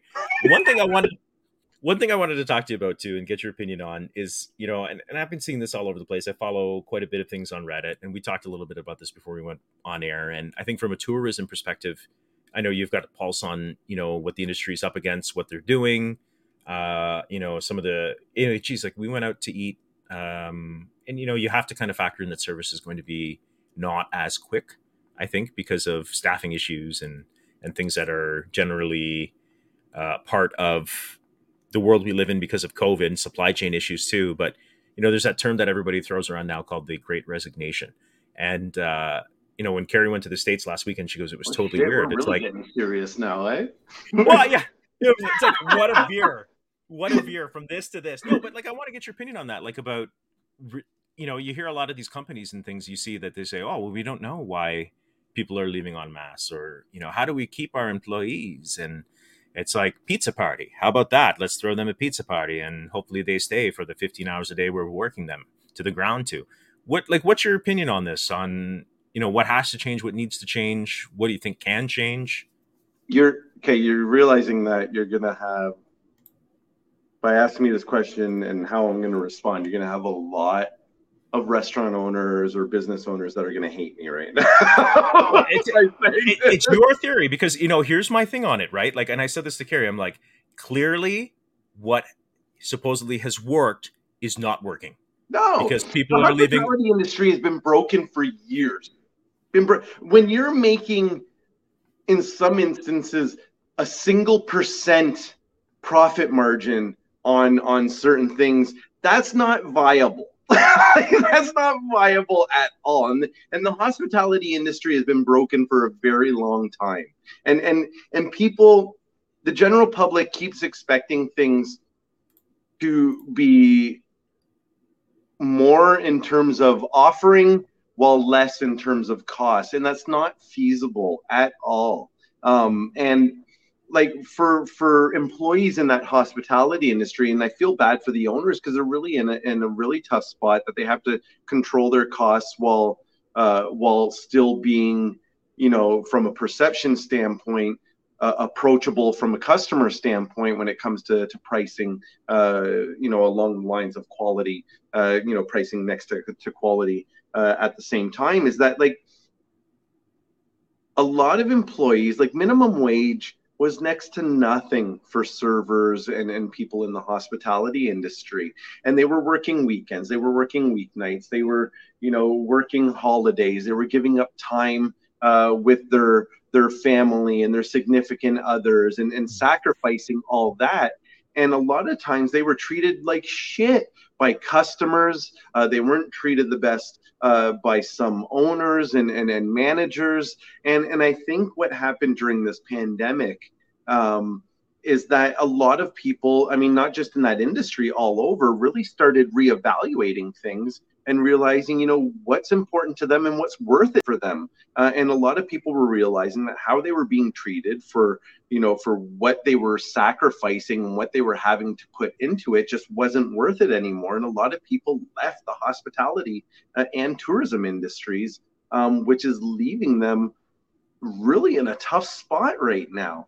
Um, there was a, there was an owner um, that I was speaking with today that was saying that you know, in August, he would have loved and had the dem- well, maybe not the demand, but he would have loved to have been open seven days a week uh, in August, like in, in July and in August. He goes, but because he didn't have the staffing, he had to go down to five days a week um, and, and close on certain days that he would have loved to have been open because he, people just weren't willing to work in the industry anymore. And I think it, there's really going to be that discussion you know to to be like what what is going to make it worth it for people to want to come back to this industry uh, and and want to be working in this in this industry and i know the the tourism industry uh, associate association of ontario uh, is doing this big survey uh, to to figure out you know why why is this there this why is there this mass exodus in hospitality and tourism uh, and how can we fix it? Why are people leaving, and what could get them back? So they're they're they're, they're they know that there's something broken. They know that there's something wrong. They're trying to figure it out right now. Um, and I, I think it's just that a lot of people just want to be paid a livable wage, want to be treated with re- more so, want to be treated with respect, want to have a place that doesn't add more stress to their lives, um, and and and just want to be respected uh, in, in, the industry. And a lot of times, whether it was from the the management standpoint or from the staffing standpoint, a lot of people just weren't getting it in the hospitality industry, and they're leaving it. My personal opinion doesn't make it fact um, but just in, in talking to a lot of people that were in the industry or were in the industry, um, that that it is, and it, it, puts the owners in a tough spot um, because if you want to keep your employees, you're gonna have to pay them better. You're gonna have to provide them, you know, certain things that make it worthwhile that, that for them to be working there. Which at the end of the day, possibly does come at a cost to the to, to the owner from a, a monetary standpoint, whether it's not something that's monetary to the uh, uh, to the employee or not it is possibly is more likely monetary to the uh, uh, to the owner. Um, and, um, and and it's just it, it's it, it's having to manage that with you know the inflation of prices having to go up regardless. Uh, you know the, the cost the increase to keep your staffing or even just having the staff to be able to do the things that you want to do. And now it's not even staff; it's just supply. Being able to to get ingredients, get products that are different, that are unique, that were usually a little harder and that now possibly aren't. So a lot of restaurants are really simplifying their menus and going back down to basic items because it's really hard to be able to get a lot of products right now on a consistent and reliable basis as well. Uh, so it, it, it's a whole thing that I really do feel sorry for. Um, uh, for for restaurant owners and, and, and managers that they're put in a in a tough predicament. Um, but the, the, the industry as a whole has been broken for a while, and, I, and it I, has to be dealt with. Something has to be done. Yeah, and I, I mean, man, I would I would echo that too across the board in a lot of these quote unquote corporations and, and businesses. Like there's there's some real heroes that coming out of the pandemic. Like there's I think some very progressive companies in the United States that are paying not only their employees a livable wage, but they're I mean there was some legislation that was passed in um, in uh, Europe, I think one of the countries in Europe, uh, about the no contact rule that uh, for bosses to contact their employees when they're off, and that's like enforceable by law. I think it was Germany thing that came out with that, which I was reading, and that kind of sets up that whole "and I'm off the clock, I'm off the clock," right? Well, and um, even I mean, look at it. Let's look at it. I mean, Europe, the mentality for the hospitality industry from a European country standpoint, from European em- employees and employers, is completely different from the North American one. In mm-hmm. Europe, that's looked at as like a, a career, as a viable career, as something that you know you can continue on uh, in your you know in, uh, as you get older. Where here in North America, it's like yes, but when are you getting your real job? What are you what are you really wanting to do with your life? Mm-hmm. Um, and it's just looked at as a stepping stone. Uh, and so that's why it's great to see European countries being able to, to make those steps and being able to do that. But the, the, the how how the the industry and those jobs are viewed uh, from Europe to North America are two completely like they're very divergent paths as to how they're uh, they're viewed. Uh, here they're just looked at as not real, just you know, kind of um, you're doing this for now, but what you know, what are you really going to do with your life? Uh, which is unfortunate because they can be very beneficial jobs uh, and very well paying jobs um, in in the right circumstances. I think it's it's systemic though of of of corporations and businesses. Like I've seen it so many times where they're like, "Hey, there's a real big staffing problem. Let's throw a pizza party at it." Or let's you know, and then let's let's let's have another uh, survey and see what they want. And then like the number one result is like again, livable wage, uh, appreciation. Well, how do we do that? Let's give them hats with our logo on it. Like I, I just don't I don't and, and and I could be wrong. I just feel like if you empower people to do and you I've, I've certainly seen that shift, I think, from a management's perspective, where it's like, you know, you're gonna listen to me, I'm the boss, to like, I'm here to support you to do a great job. And how My can I has taught me so much shit uh, over yeah. the years. Like it's it's incredible. They've you know, they've they've pointed out certain things that we thought we were doing well, but they pointed out, well, you can do this a little better. you know, and, and doing it this way. And and it was something that we overlooked. Both Pina and I overlooked. So like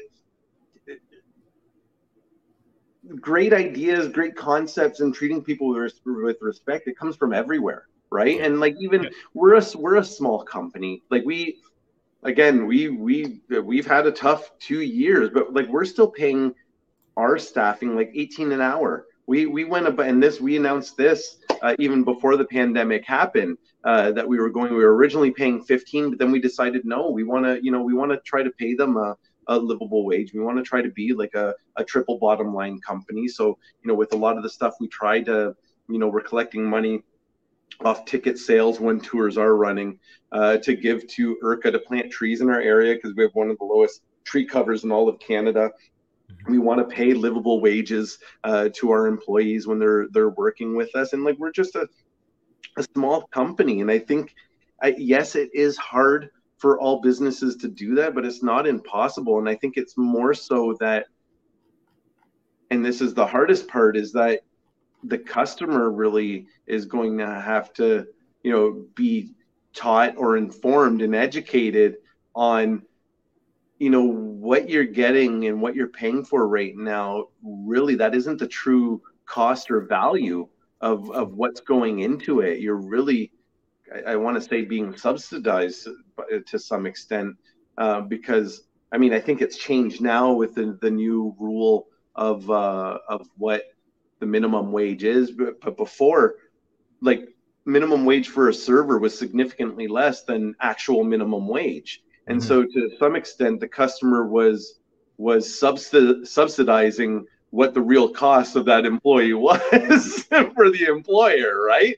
uh, if you yeah. look at it that way, by paying the tip because they were making less than minimum wage. Uh, and, and so I think the, the customer to some extent has to be educated as to this is what it actually costs. And we've, Pina and I get, you know, get approached sometimes and say, well, you know, what you, what you guys do, yeah, you're doing awesome stuff, but like tickets to your event are, are expensive or what you're doing is, you know, is, is overpriced and and we have no qualms whatsoever in saying like okay yes we understand our ticket prices are a little bit higher. And even now, when you're purchasing our tickets, we lay out, you know, we pay our, our staff livable, livable wages. We're donating money back into the community to to make it better and, and reduce, you know, uh, carbon footprints and and and and and and give back for our environment and things along those lines. And we try to show that this is where our money is going and why our tickets are a little bit uh, a, a, little bit higher. But it, it's it's it, it, the customer has to be educated that and and we even with our tickets we say like I'll give an example for Beer Fest. Yeah. Oh, well, that's a, a lot, especially when the LaSalle Beer Festival was going on. So, oh, you know, their tickets were cheaper. Okay. And again, it was being essentially subsidized by taxpayers within the municipality. Tina's probably cringing if she's watching this right now that I'm talking about this. But, like, okay, you have a municipality using taxpayer dollars uh, and uh, municipal employees uh, that aren't being factored into the budgeting uh, of the event, basically subsidizing the cost of the event so they can offer it at a lower ticket price. Where, like with our beer fest, when people ask us and say that, we say, oh, well, we're spending six, seven grand just in fencing. We're spending 13, 14 grand just in tenting. We're spending, you know, a, a couple grand in porta johns. And like this is before this is, isn't even anything glamorous that actually makes the event. And fencing just, poopers and yeah. we're already at 10 grand. but fencing like this is things that you need for the event to actually happen and we aren't even getting into and we're we're w- well over 20 grand in expenses right there. Like there's there's a reason why things cost what they do and you can't I mean, we're a for-profit business, and, and obviously all businesses for the most part are. You have to make money, right? And so like you can't fault a company for making there's a lot of work that goes into it and there's a lot of expenses that go into it and there's a reason why things cost the cost what they do. Okay, so our friendship aside, again, we're we're getting a little serious here, but that's okay. Our friendship aside, and I'll put my neck out there for you, dude, because I believe in what you and Pina have done from day one. There is like the Disney don't make, don't level. Make me hang up. Don't make me hang up right now. You're like, I'm done if he says that, bastard. No, um, um, no, but like, there's like the Disney level quality, right? Where you're really offering, and we're big Disney fans in this house, you know that, but you're offering somebody a, I don't want to sound exaggerated, but you're giving them a really great experience. And that experience, and I've said this to Carrie uh, many times about Disney, and that's something else I wanted to talk to you about, about it from a tourism perspective. But that experience costs money, right? You want good entertainment, you want good product, you want great service. It's all going to cost money.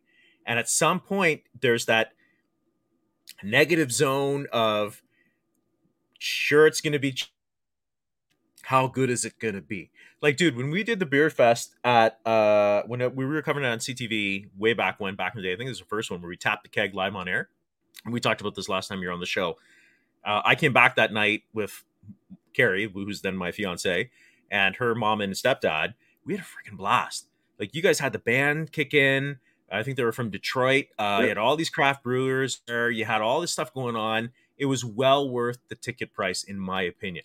Thank but pe- people don't see that value in the hard work that goes behind it. Because it's not like you go, oh yeah, here comes the guys from Detroit, and we're good to go, and here's a brewery, and let's go. Like there's work that goes. You have to spend money to make money, is what I'm saying. Hundred percent, and a lot of people don't realize that's a year of hard work and planning to get to those two days of that beer. A year's worth of work, and like that costs money as well. Time costs money. A year's worth of work costs money. Sure. Right? plus, plus, it's like somebody of your personality again, because I love you like a brother. Somebody like your personality who's very engaging. It's those relationships that you're building with your vendors, right? Because people want to work with people that they like and people that they trust, and they trust you and Pina to be the experts in saying, "Listen, we got this kick-ass idea. We're going to put it on paper, and we're going to execute it, and you guys are going to love it, and it's going to sing." but that takes that kind of trust and it's that sort of client relation management that is is a skill to learn. Oh and like i and i can tell you thank you very much for that by the I'm way. and I can, I can tell you, we have, the truth. we have certain businesses that that we've dealt with that we've built relationships with over the years that have been like you want to know what I don't get what the fuck you're talking about. Sorry, sorry for the language, by the way. It's getting late. I feel like we're past the time now. Censors was, are not paying attention. I, I, was just gonna say, how's the whiskey? it's going well. It's going, it's going really well, actually. Cheers, cheers to that. God bless like, you, sorry, what were we talking about? uh, you were talking about this is where we get into the angry ranting part of the show. We're shaking the fist while you have your drink. Um, I am gonna, I am gonna have to ask you to just, just go with it. You have to go with it. My dog is yelling at me right now because she's like, "You skipped my dinner." I am. can you hear her? She's like, "I am waiting here." do you get it? Do you want me to? T- I can take over for a minute while you go feed her. That's take fine. over for a minute. I'm okay. gonna feed her. She will okay. quiet down. She will stop scolding me for skipping her dinner. She's yeah. like, this is usually the time I get second dinner, and you haven't even fed me first dinner yet. Yeah. So okay, listen. This is what this is what I used to do in take it, and I will time. come back and discuss what I was talking about. Yes. So we'll be back in.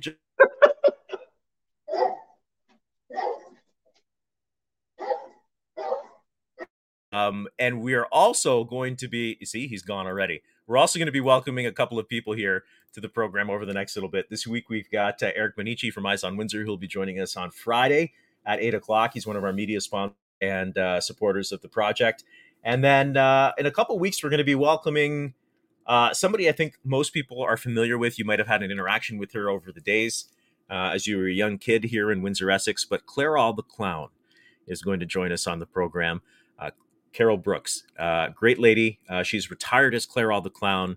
Uh, I think a lot of people know her. They love her. She's going to be joining us on the show. So that's the next couple of weeks here on the Arms Bumanlag project. So we're really excited to welcome Eric and Carol to the program.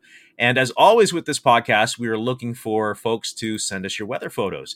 We're asking photographers to send me your shots. We do the weather seven days a week on my Facebook page and social media. You can share those shots with me. And we do the weather seven days a week. You can tag me at Arms Bumanlag for more details. And like we said, we reach over 3,500 people weekly with broadcasts here on the Arms Bumanlag Project. And uh, we get engaged by over 17,000 people on a monthly basis with this live stream. So we want you to be a part of positive news and conversation. You can find out more about sponsoring the Arms Bumanlag Project. We do have some sponsorships available. You can message me directly on Facebook or you can do so on Twitter or LinkedIn as well. As we're back with Adriano Ciotoli. What do you think? There we go. Arms, quit pretending like you're popular. Besides my mom, who watches the show, um, she just keeps refreshing to get that viewpoint she, or the, the viewer. that's all she does. It's it's it's my mom and it's uh Carrie, and even then she leaves it. And, and Adam Castle, Adam Castle, and a huge fan. I, it's funny, like I, I, am going to rib you guys on this when you come on the show. I know when you guys, like, I knew when I said um, you're coming back on the show. I knew Adam's going to be on the feed. Ian messaged me, and Ian's like, "Dude, I'm working at the hospital tonight. I can't tune in, but I'll, I'll listen to the rebroadcast." But I know which guests are going to bring out the other guests, and it's good. It's good. And then we have our dedicated diehards too, like Eric. We love him. Says I can't be, wait to be on next week, so I'm really pumped up to have him on. I, I got to tell you, you know, before we get into what we were just chatting about, I, okay, everything's okay with the dog. Yeah. Oh yeah, yeah, no, she's, yeah, yeah. yeah she's good. Yeah, I just want to make sure she's, thought, she's quiet and she's I was eating. Like, yeah. did the video freeze? I was like, what? Everything okay with the dog? And you're like, cheers, yeah. folks. I need a drink if we're gonna go. And I, I like, I literally don't have anything around me. I finished my tea, uh, done my water, but uh, but it, it's always Isn't good. Liam I, up? Can't Liam be bringing you a bottle of whiskey? so, I'm sorry. Son, do your dad a favor. He's entertaining six people live. Seven if you count Adriano. No, he's he's well asleep. Actually, Carrie, I'm surprised she hasn't texted me. They say keep it down. Often when I do a, like a, a live cat uh, podcast, like when you come over to the house, I'll show you. Like everyone's like, oh, your your your office is like. I'm like, this is just actually like a photo backdrop it's an unfinished basement. Like I've got little tyke stuff over here. I've got my video game set up over here. It's like I got to get walls and kind of get my own thing because she's always like, keep it down. But dude, I'm just, um, I'm, just I'm just laying on my couch right now. I'm like, I'm just. I'd be.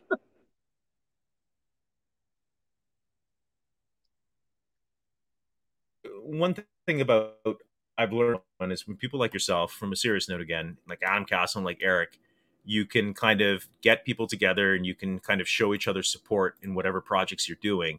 Uh, you know, when I said I was going to do the show and you and Adam were like, "Yep, yeah, we'll be on, no problem." Uh, Eric was like, "Great, what can we do from an Eyes on Windsor standpoint to make this a success and team up with you?" Because um, there's a lot of great event coverage. I know he's covered a lot of your stuff too from Windsor Eats. Um, so we kind of trade resources in that sense. Where if, if he's got a great guest, he does a great job just doing that for the whole community right? And it's he's just such a great guy, and I think he's got a great website and something that's like lacking not just from a culinary scene because I know you guys got that covered from Windsor Eats, but just like the new music scene that's coming out, uh, different events that are coming out, uh, community fundraisers. I'm kind of trying to help him out too with yeah, stuff that we've got coming down from, the pipe. And here's the here's the misperception that happens a lot of times. People like, oh, someone else is you know talking about food. Good. The more eyes and the more people talking about the food scene, like from our perspective, from the food scene here in Windsor, the better it is. Get people. The, the competition isn't about the locals talking about the local spots, the local businesses, you know, competing against each other. That's not competition.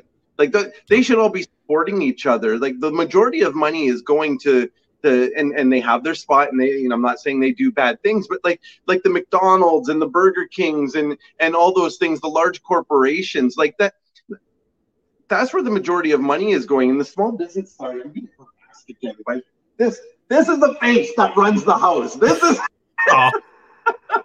she's like yeah yeah that's right. What are you gonna do about it? She's like why are you even putting me on camera now dad? Like oh, oh my no, god He's like, damn straight, I'm going on camera. Those six people are gonna know who Joey is. oh, like, so good, dude.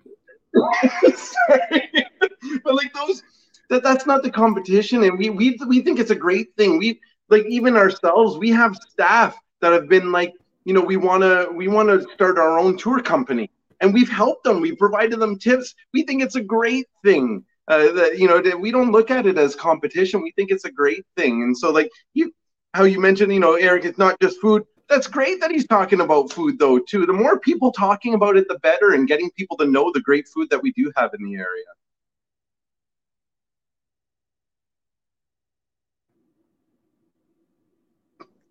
I think it froze. I think you actually did I freeze think, that time. Yeah, it was. I th- I think Streamyard's telling us no. Somebody's hacking in. No, but you're like, saying please, um, please put us out of your put yourself out of your misery. They're like the guy signed up for a pro account. He's got to go ultra because he's going into triple overtime here. Simple as that. No, I think the internet he signed up for pro streaming, he's right? No so the internet's going to go. hey, he signed up for a pro account. He's, ex- he's no pro. I had to fill out a test and I passed. Okay, it's as simple as that. they said like you're you are now a pro. Um, say Adam, Adam, there you go. Yep, it froze, but we're back. I think so. Uh, we're good. Adam was enjoying uh, that. You're saying no. Your, in your face, totally. he's like, he's like, there goes your views now. So, he's like, I episode um, didn't freeze. I was a clear connection the whole way through there, Ciotoli, so you can take it and shove it. Uh, but no, yeah, it's it's nice to support um, each other uh, and and make sure that you can kind of support each other. And if you have that that level field of coverage, like I know Eric's covered your stuff. I know you guys always cover stuff that we do. I know you share my content too, which is I think crucial. And it's nice to kind of cultivate that community of like-minded individual too. Then you find um, your people Yeah. right? Eric says you you, you got to check out Windsor Eats must try burger list. It is pretty badass. Great, they're great burgers. Who cares that it's even Windsor Eats? They're just great burgers from great restaurants. Okay, sorry, I shouldn't say that. Care that it's Windsor but it's, but it's there's some great burgers on that list. Thank you, Eric. Uh, it goes on to say, for a couple bucks more, you can get amazing burgers from smaller local eateries compared to the fast food joints. All right, and that that's where I'm going to say, uh, that's where I'm going to I'm going to confront Eric as well. Is that have you seen the price of what McDonald's and Burger King are, are charging now for for stuff? It's not even sometimes it's not even about a couple dollars more. Sometimes the local places even have better stuff for for cheaper and fillings. I know when if you eat a like a cheeseburger at the McDonald's, you're hungry again in like 30 minutes. Like like that, you know what I mean? Like it the price of things has gone up significantly. For some reason, people just associate fast food with cheap food, but it's not cheap anymore. It's not cheap anymore. It's not, and it's like I try to every once in a while we get Liam like a hotcake happy meal, and like it drives me bonkers. Like God bless him, he'll eat it, and then there's days where like you're like, you want one? He's like, yeah. So we'll get him one in the morning if we come back from grocery shopping, him and I, and then he'll come home. He's like, I don't want it. I'm like, man, like that was like seven bucks. yeah. Like, and you and and please eat it. Like at least have some of it. My God, you know. The thing, like I'm not I'm not knocking it. There's a time and place for it. Like it, you know, I I've been known to dabble uh, in uh, in a McDonald's cheeseburger every every now and then. Like it, it you know, there's there's nothing wrong with it, but like, just don't think it is what it's not. you know what I mean? well, listen, I want we got a couple more things I want to talk. You, are good to stick around for a little bit longer. So we're on topic number. Two. We're moving on to topics chapter two. Chapter two chapter two. You're good? I don't like. I'm good. Zoe's I'm good? good. Okay. Until, okay. Unless Zoe, she's giving me like the evil eyes right now beside me on the on the the couch. But, she's probably like, like, what the hell are you doing? You know, like, dude, um, snuggle time. Come on. Yeah, wrap it up. wrap it up with your Filipino brother. Wrap it up. Um, one thing I wanted to talk about, and I and I think we can kind of get into the weeds here a little bit, is uh, and from a very like honest and and loving perspective and I know it's been the talk of of Windsor for the last couple of weeks. Uh, certainly tonight was a pretty emotional night. If you caught the last broadcast of uh, a guy I think we both highly respect and uh, and think is uh, pretty much the voice and face when it comes to news here in the region, uh, Mr. Jim Crichton, signing off after an amazing run of I think what is it, forty plus years in the industry and twenty one at the helm of CTV, A Channel, and A News, uh, way back when what was your first encounter with Jim um, through the years? I know you've run into him so many times. I know you. I mean, you're essentially a co-host of ours back in the day at CTV. Um, what, what was your first interaction? Do you remember that with Jim? It. You know, it's it's interesting because I, I don't know what it is. For some reason, I I have this wall that's always up, right? That I'm always like, what what is this person hiding? What are they? That's not, you know, really who they are, you know, things along those lines, right? There's always a little, a little doubt in my mind for some reason. I don't know. Maybe that says a lot about me as, as a person. You're just but cautious like, about it, right? Yeah. So like when the first time I met Jim, like, you know, you see him on air uh, and the first time I met him, he was very much like how he was on air, right? Like just that that persona, that that that that voice, uh, his cadence of speaking, just everything like that. But then as I got to know him, it was like, no, that's fuck, that's Jim. Like that's like it was. He was like that was his true self just in, in kind of the, the the the jokes, the puns, the segues uh, that he gave on there. Like that was him, his personality. He was such a good person. Like he always remembered who I was every time I saw him. Uh, you know, you, you know, always, and again, always by name, uh, saying hello. If I wasn't the first, like he was, he always seemed like he was the first one to say hello uh, every time, no matter you know where it was at or or what he was doing. Uh, he was just a genuinely good. Like even forget about kind of for I, I, I iconic in Windsor from a news uh, perspective and, and, and a uh, you know a local celebrity perspective, just as a human being, he was such a good person. Um, and, and, and like for me, that that that trumps trumps everything. Um, like above uh, what you do uh, for a living or or, or what uh, is who you are as a person trumps everything. And I just I, that I respected Jim uh, just as how he was as a person and that he just genuinely cared uh, about how people were doing uh, when when he talked to them. Yeah, I, I, I echo your sentiments uh, exactly. I mean, I really, I, I mean, I posted earlier this week a bit of a tribute. I I knew I wanted to do something for the guy, and I know he made comments on AM 800 when they interviewed him earlier this week about, you know, he doesn't want it to be a celebration of him. He wants it a celebration of the station and the folks who have made it through the years, uh, from the A Channel days, A New Days to now CTV. But that um, speaks volumes as to who he was as a person. Oh, for sure, a hundred, a hundred percent, right? And and I just, you know, I I just go back to even like my first time walking into A Channel, uh, 2010. It was the summer of 2010, and they were Christy Bazaire uh, was moving into. Uh, from a weather person into reporting full time. So um, I ended up interviewing for the gig, and uh, I know remember Jim coming over and talking to me, and I was a bit awestruck because this is the guy I would be watching on the six o'clock news. It's and like you, was like wow, like he's very.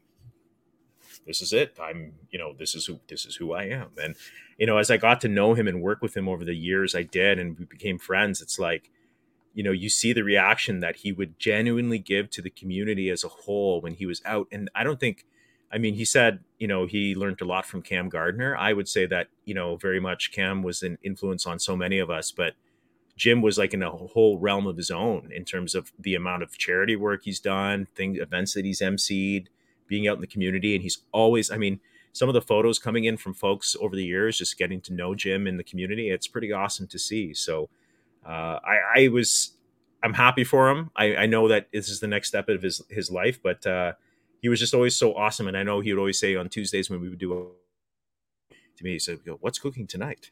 And I would say, uh, "I'm like, I honestly don't know." I go, I don't, I, and, and then he would start laughing, and he's like, "Hell, well, hell arms." Half the times I didn't even know.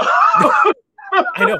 I would be texting you when I got off air on AM 800, and I'd be like, "Dude, like, what's on for tonight?" Because my producer's asking, like, "What are we doing?" And then you'd be like, "Hang on." An hour later, before showtime, you have like God bless him, Joe Falea, who's no longer with like uh, Il Gabbiano, right? He's he's in real, real estate now. But I ran into Joe the other day, and I I go to Joe. Remember those times you guys? He's like, "Hey, will call me," and I'd be like grabbing stuff from Il Gabbiano, and I'd be coming up, carrying it up to the Bell Building, and we'd just be like, "What are we making? Oh, I'm making something," you know. The best is when I would get people there for the very first time, and it was like, you know, but it was like when someone canceled and so I was scrambling and trying to find someone very last minute, and they would they would show up, and I was like, okay, meet me in your car in front of the on on Goyeau. it would be like weird, and then they'd show up and they're carrying all this stuff, and we're like, okay, we have to wait here. wait, wait here. Someone will come down the stairs. it was like such. It was so weird but so awesome at the same time. It was like the amount of hustle though, like and and and I, I always used to say to people too, I'm like, I never had like a working producer for that kind of stuff. Like it was up to me to book all this stuff, right? So then I I put it on you guys. I'd be like, listen, Tuesdays we're gonna like, you know, Fox 2 cooking segment. Like they do a cooking segment very well. And we are very different from Fox, but like it's highly rated. Uh, what can we do from a local perspective, right? So then we bring in, you know, at first, at first it wasn't you. You were just coming on from events perspective, like you'd be doing stuff. So. Yeah, yeah. Right when I got the gig, and then I was doing a cooking segment with Chef Rob Catherine, who is at the uh, one of the chefs at the Unemployed Help Center, um, and, and the pantry there, and he was a great guy. And then Chef was doing it, and he was bringing stuff every week, and we're doing stuff on TV, and we're recording it, and it's a lot. You know, it's it's a lot, dude. And Chef says to me one day, and he goes, I, I just, dude, I'm out and I didn't want to lose the segment. So that's why I said, you guys want to come on and take it over from a restaurant perspective. And we ran, I think, with that, I think it was like what 2013 until we signed off in 2017, right? Um, and I would like to, I would like to just point out we've rolled into hour two. Hour, we surpassed hour two. We have hit uh, the hour two mark um, here on the Arms Bumanlag Project, and this hour is brought to you by no, um, no. But I will point out you're, you're absolutely. It was a lot of work. It was, and as I'm sure you're seeing, even with uh, you know, with uh, the Arms Bumanlag, uh, you know, podcast that or project that, you know, when you're done one episode, okay, it's weekly, but it feels like you blink and the next one is right there as well. So even when you're planning ahead and trying to plan as far ahead as possible, it's amazing how quickly the next one comes up to get going. And sometimes, like because you're going on air, because you're just dealing with everyday you know people we're, we're not no you know local news celebrities like arms arms booming. But like because you're dealing with people especially in the hospitality especially with chefs who are behind the scenes in the kitchen that no one sees.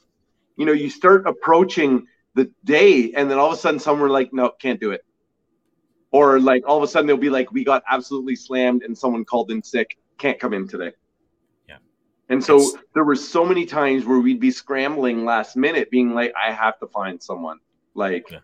because you, you, it, airs, it airs in an hour. I think I, I said to Carrie the other day, we were talking about stuff, and I was going through some old footage, trying to find some footage of Jim that I had and things that I could put together a tribute. And I found some stuff of us.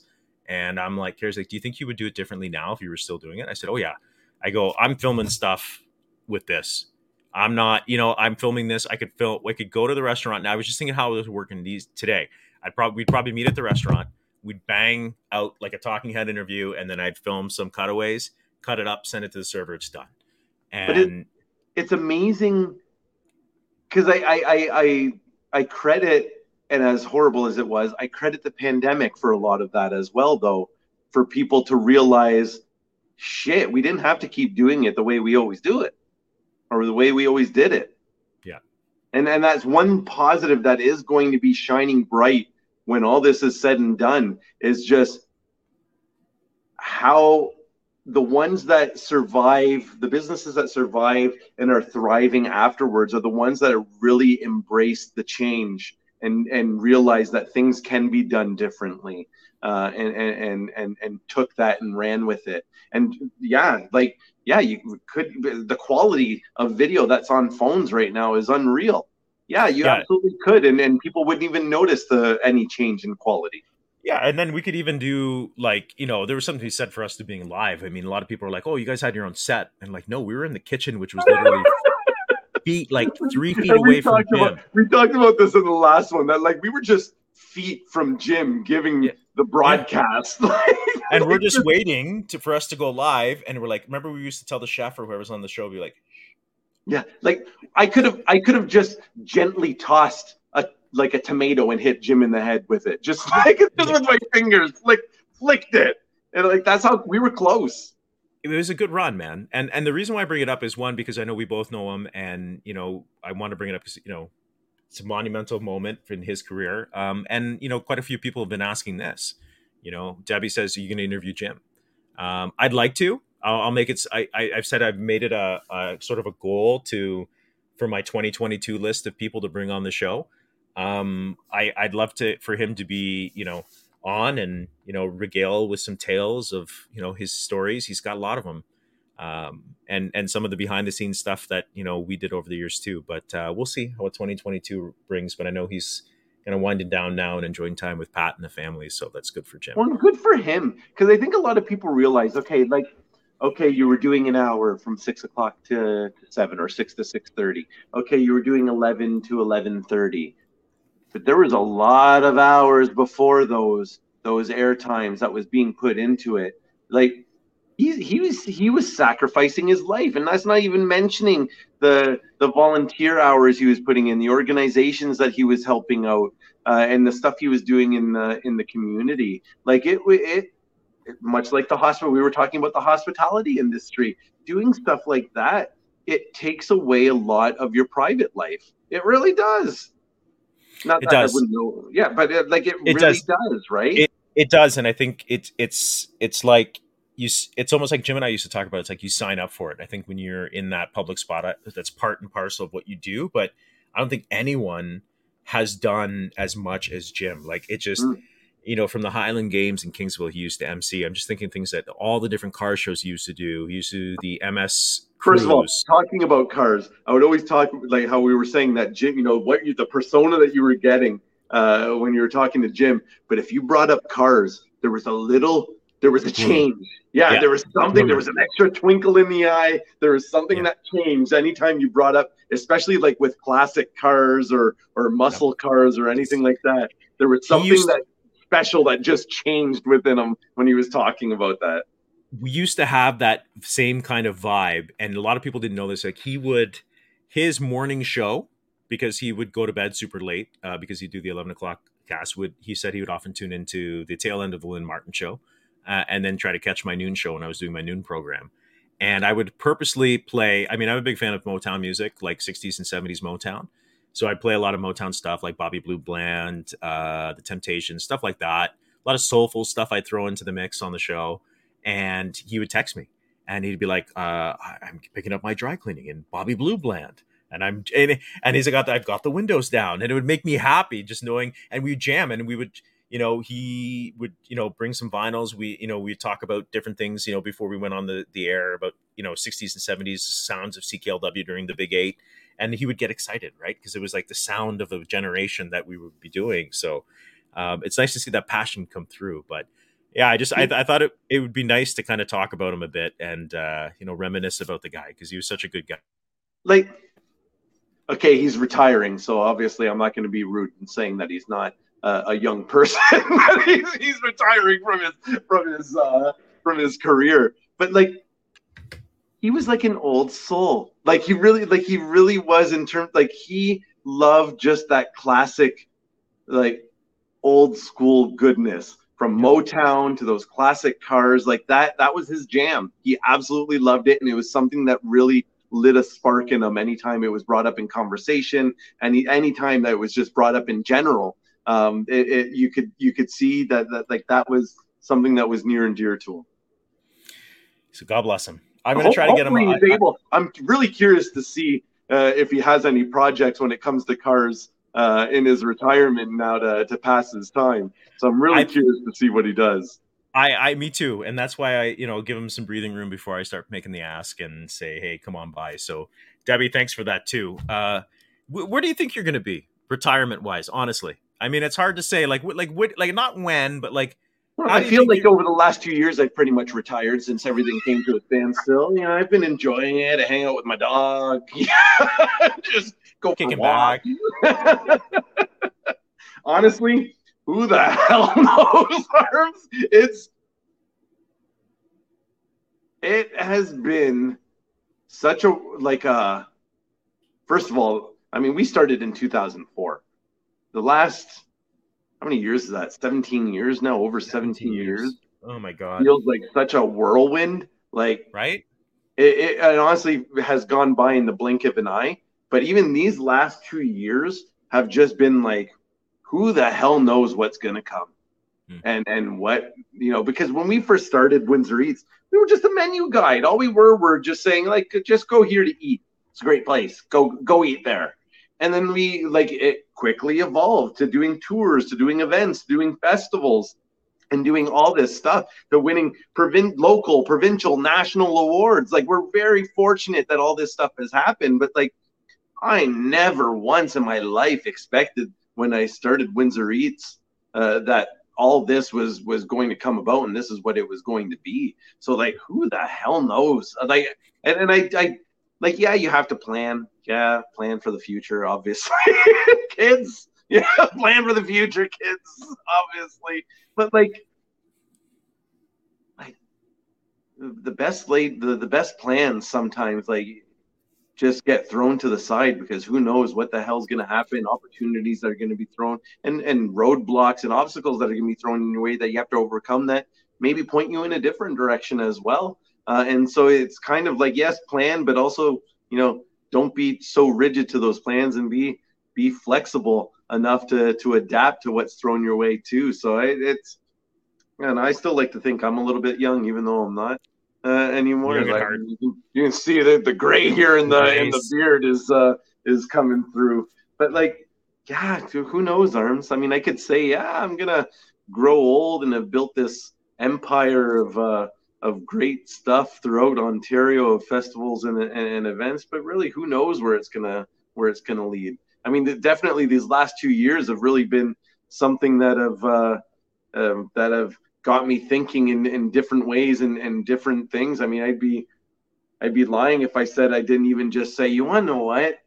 You know, all the the pain and suffering that as a small business owner we've gone through in the two years. Screw this. I'm just going to work for someone, work nine to five, get my paycheck, and just you know not have any stress whatsoever. And I'm sure that's passed through every single entrepreneur and small business owner's mind over the last two years. Is like, why am I doing this? Um, but you know, at the end of the day, you you, you want to do what you love, and and then you, you work through the challenges and find ways to make the challenges, you know, something that's beneficial to you. So, in well, short. I'm not going to answer your question. Uh, I'm just gonna dance around it, boy. Yeah, I'm just That's gonna it. dance around. Just gonna dance gonna, around it. I'm gonna talk about it for another 45 minutes until we get into hour three. Three. Uh, and then, and then oh well, I, will tell you this. Okay, so you're you're gonna be back on the show on the thirtieth. That's gonna be oh, fun. for the uh, for the world round, uh, record breaking um, roundtable uh, shenanigans New Year's. Um, we'll, have some fun with Ian and and and uh, Adam Castle. We'll have uh, lots of stuff to talk about. What else is coming up this month for you? What's on the horizon coming up? You know, between now and Christmas. Okay, first of all, holy shit! It's almost December. Like that. right? That's number one. Like, oh my god, that we're at the end of November right now. I walked outside, and even though I saw on my phone, oh, it's minus one. I walked outside earlier to bring Zoe for a walk. I was like, holy shit, it's actually minus one. Like I know it said it's it on every weather app. I know, I know, Arms said uh, that it was going to be you know minus one, but holy shit, it was actually minus one outside. And then when I looked out last night, there was some snow on the on the the hoods of the, the cars, like and the the roofs of the houses, like shit. But like with that, bright lights. I mean, it starts next week, and and we're going to be there. We're going to be doing our gourmet waffles again for the first time in like two years. Uh, so we're excited to do that. Hopefully, we're able to you know to see the community out going and visiting the lights, enjoying, uh, releasing some stress and enjoying the lights with family and friends and or themselves um, and, and you know, in supporting the the artists and and the uh, the food vendor and drink vendors that are going to be there because uh, there's going to be the art market. There's going to be you know the the food market uh, as well. Um, and then so we're Pina's been working really hard. Pina actually took a 30 day baking course. Wow. Uh, yeah. A 30 day baking course where she was making stuff every single day, which we're now uh, utilizing that she's coming up with some uh, some fun stuff uh, for the uh, the waffles for uh, for bright lights. Uh, so we normally we would have released the waffle um, uh, the waffle uh, concepts that we're going to be offering uh, mm-hmm. by now, but we're still finalizing some of them just because of that 30 day uh, course, uh, baking course that Pina took uh, which has been unreal. Which for her, I feel sorry for her because literally every day has been like sugar and sugar and butter and and like yeah, like every single day baking something new from cookies to pies to uh, all crumbles to all this stuff, right? Um, and I've been like, I'll come over and I'll take that. Thank you very much. and I'm having, Don't mind if I do. Yeah, Don't I'm having this marshmallow candied cornflake cookie for dinner. Thank you very much. Thank you very much. Um, but she's she's putting some concepts together for the the waffle, so there is that happening. Um, uh, coming up, and there's going to be a lot of great restaurants there. For we were talking about Rico Taco earlier. Yeah, yeah.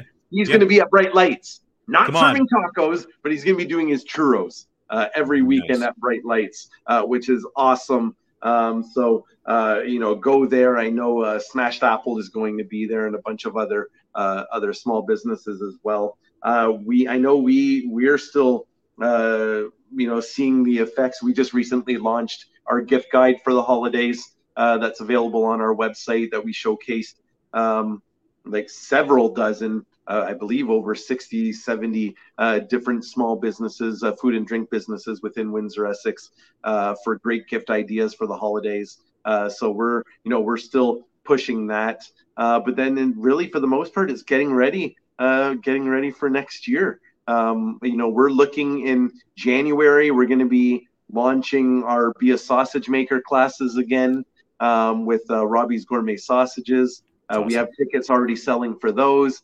We have cocktail, you know, be a be a mixologist classes uh, for making cocktails that are uh, taking place in January as well. Uh, we are working. I don't want to get too much into this because we're still finalizing, uh, but we're working on uh, be a pasta maker class uh, and teaching you how to make some pretty, you know, um, simple but then also extravagant uh, different pastas as well, and then cooking it up and making sauce and and eating it uh, on this what you've made on the spot as well. So we're getting those ready uh, to uh, to launch as well. So you know we're Pina and I. It's nice that we're finally able to get back to this stuff again. Uh, and start uh, doing the doing some of the things that, or at least planning some of the things that we've always loved uh, loved doing and loved about our job. Uh, so it, we're, we're excited about it. And those are some of the things that we have coming up, uh, which visit windsoreats.com. You can get the tickets on there. Like I said, the, the dinner on a pier, the uh, the be a sausage maker, the be a mixologist, uh, those classes, those tickets are already available online and selling. Um, and so like it's just it's exciting to think that there's going to be a resemblance of a normal again. Um, even with you know some of the news that was mentioned uh, over the last couple days, there's still going to be a resemblance of normal because I don't think this is going anywhere. I think this is going to be kind of me personally, not a doctor, not a scientist, not anything. I personally believe this is going to be like the common cold or flu or whatever that is going to be around for a very long time. We just have to learn to deal with it uh, and get our shots and, and stuff along those lines each year or whatever it is. Um, but and, and we're just going to have to learn to, to create a normal around it uh, and and minimize its effects. So well, I, th- I, think a big part of that whole piece of normalcy is, you know, providing folks uh, a great experience here with everything that's offered in Windsor Essex, and I think you guys do a great job. So thank you, uh, and and hundred percent. And I think one like one thing we we keep saying, and a lot of people are saying, is like people aren't looking for things anymore. They're looking for experiences. They're looking for creating memories. They're they're wanting something that's more valuable than just holding some like uh, an object in your hand or having stuff right? They they they want something a little bit more uh, of more substance. Um, and I like to think like for the last you know 12 13 years we've been doing that we've been providing that for people and i really think as we continue to evolve and and and offer different things along those lines that you know it's just it's not just going to be beneficial for us it's going to be beneficial for our whole community as people really see how much you know locals and visitors alike because a lot of what we do is for locals as well is to really understand how much great stuff there is is in windsor essex uh, and truly appreciate what's in their own backyard. Uh, i appreciate you brother. And uh, i'm gonna say it again i always say it you're gonna be like you know, when Johnny Carson used to have like Burt Reynolds on all the time, you're going to be like my Burt Reynolds coming on. Like, you want to know just, if I can if I can be like Burt Reynolds was on some of those talk shows in the the 70s and 80s, everyone's hammered. Oh, man, I've done something with my life. Like I like that was that was just not caring about anything because you knew you were just like right up there. You're just right up. So we're gonna I'll get you back on with the boys uh end of the month and then season two opens up. Hopefully, again, some pretty big news with the show, and then we can kind of explore some of those ideas we talked about. Thank you. Uh, honestly, awesome. And uh, thank you so much for having me on again. I really appreciate. And hopefully, you know, people have been entertained uh, throughout this whole thing. And I really do hope that, like, if you're bringing myself and Ian and Adam Castle on, and we do do something like a, a, Mario Kart, that there's just some way to rig it so Adam is just so bottom of the barrel in everything that he does uh, on that episode. just like spin out, wah wah wah. Yeah, like right? I just want. I, like if we're doing Mario Kart, I just want I want him spinning on a banana every three seconds as he's going along because we all anyone who's played Mario Kart knows how frustrating that is when you get hit by a banana, start getting up to speed and get hit by another banana. Like that is the worst. It is absolutely doable and uh we will try Thank to make you. it happen. Okay, brother man, have a good rest of the night. Spend some time with that lovely dog and uh, I'll see you well, I'm sure we'll talk before then, but regardless, I think everybody in the audience will see you back on the 30th, okay? And tell Carrie I'm sorry for keeping you up so late again. Uh, she's watching. I know she's watching. I know she's watching. She's gonna go upstairs. She goes, "That was a good show. It was good. It was good. You have to have him on." I'm like, "Yes, it's good."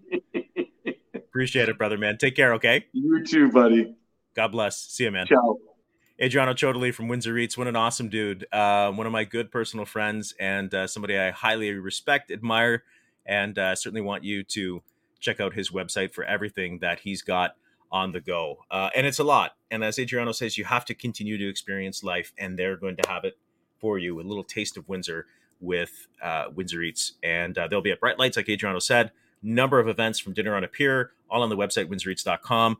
Debbie commenting just before we wrap it up, saying, Great show again. Debbie, thank you for being a dedicated viewer to the Arms Bumanlag Project. I appreciate it as we hit almost the two and a half hour mark with uh, extra large edition of the show tonight with Adriano. That's going to do it. We're back again next week with my buddy Eric from Eyes on Windsor. Make sure to like, subscribe, and share with your friends. Have a great weekend, and maybe we'll see you around Windsor at the different Christmas events this weekend. Take care.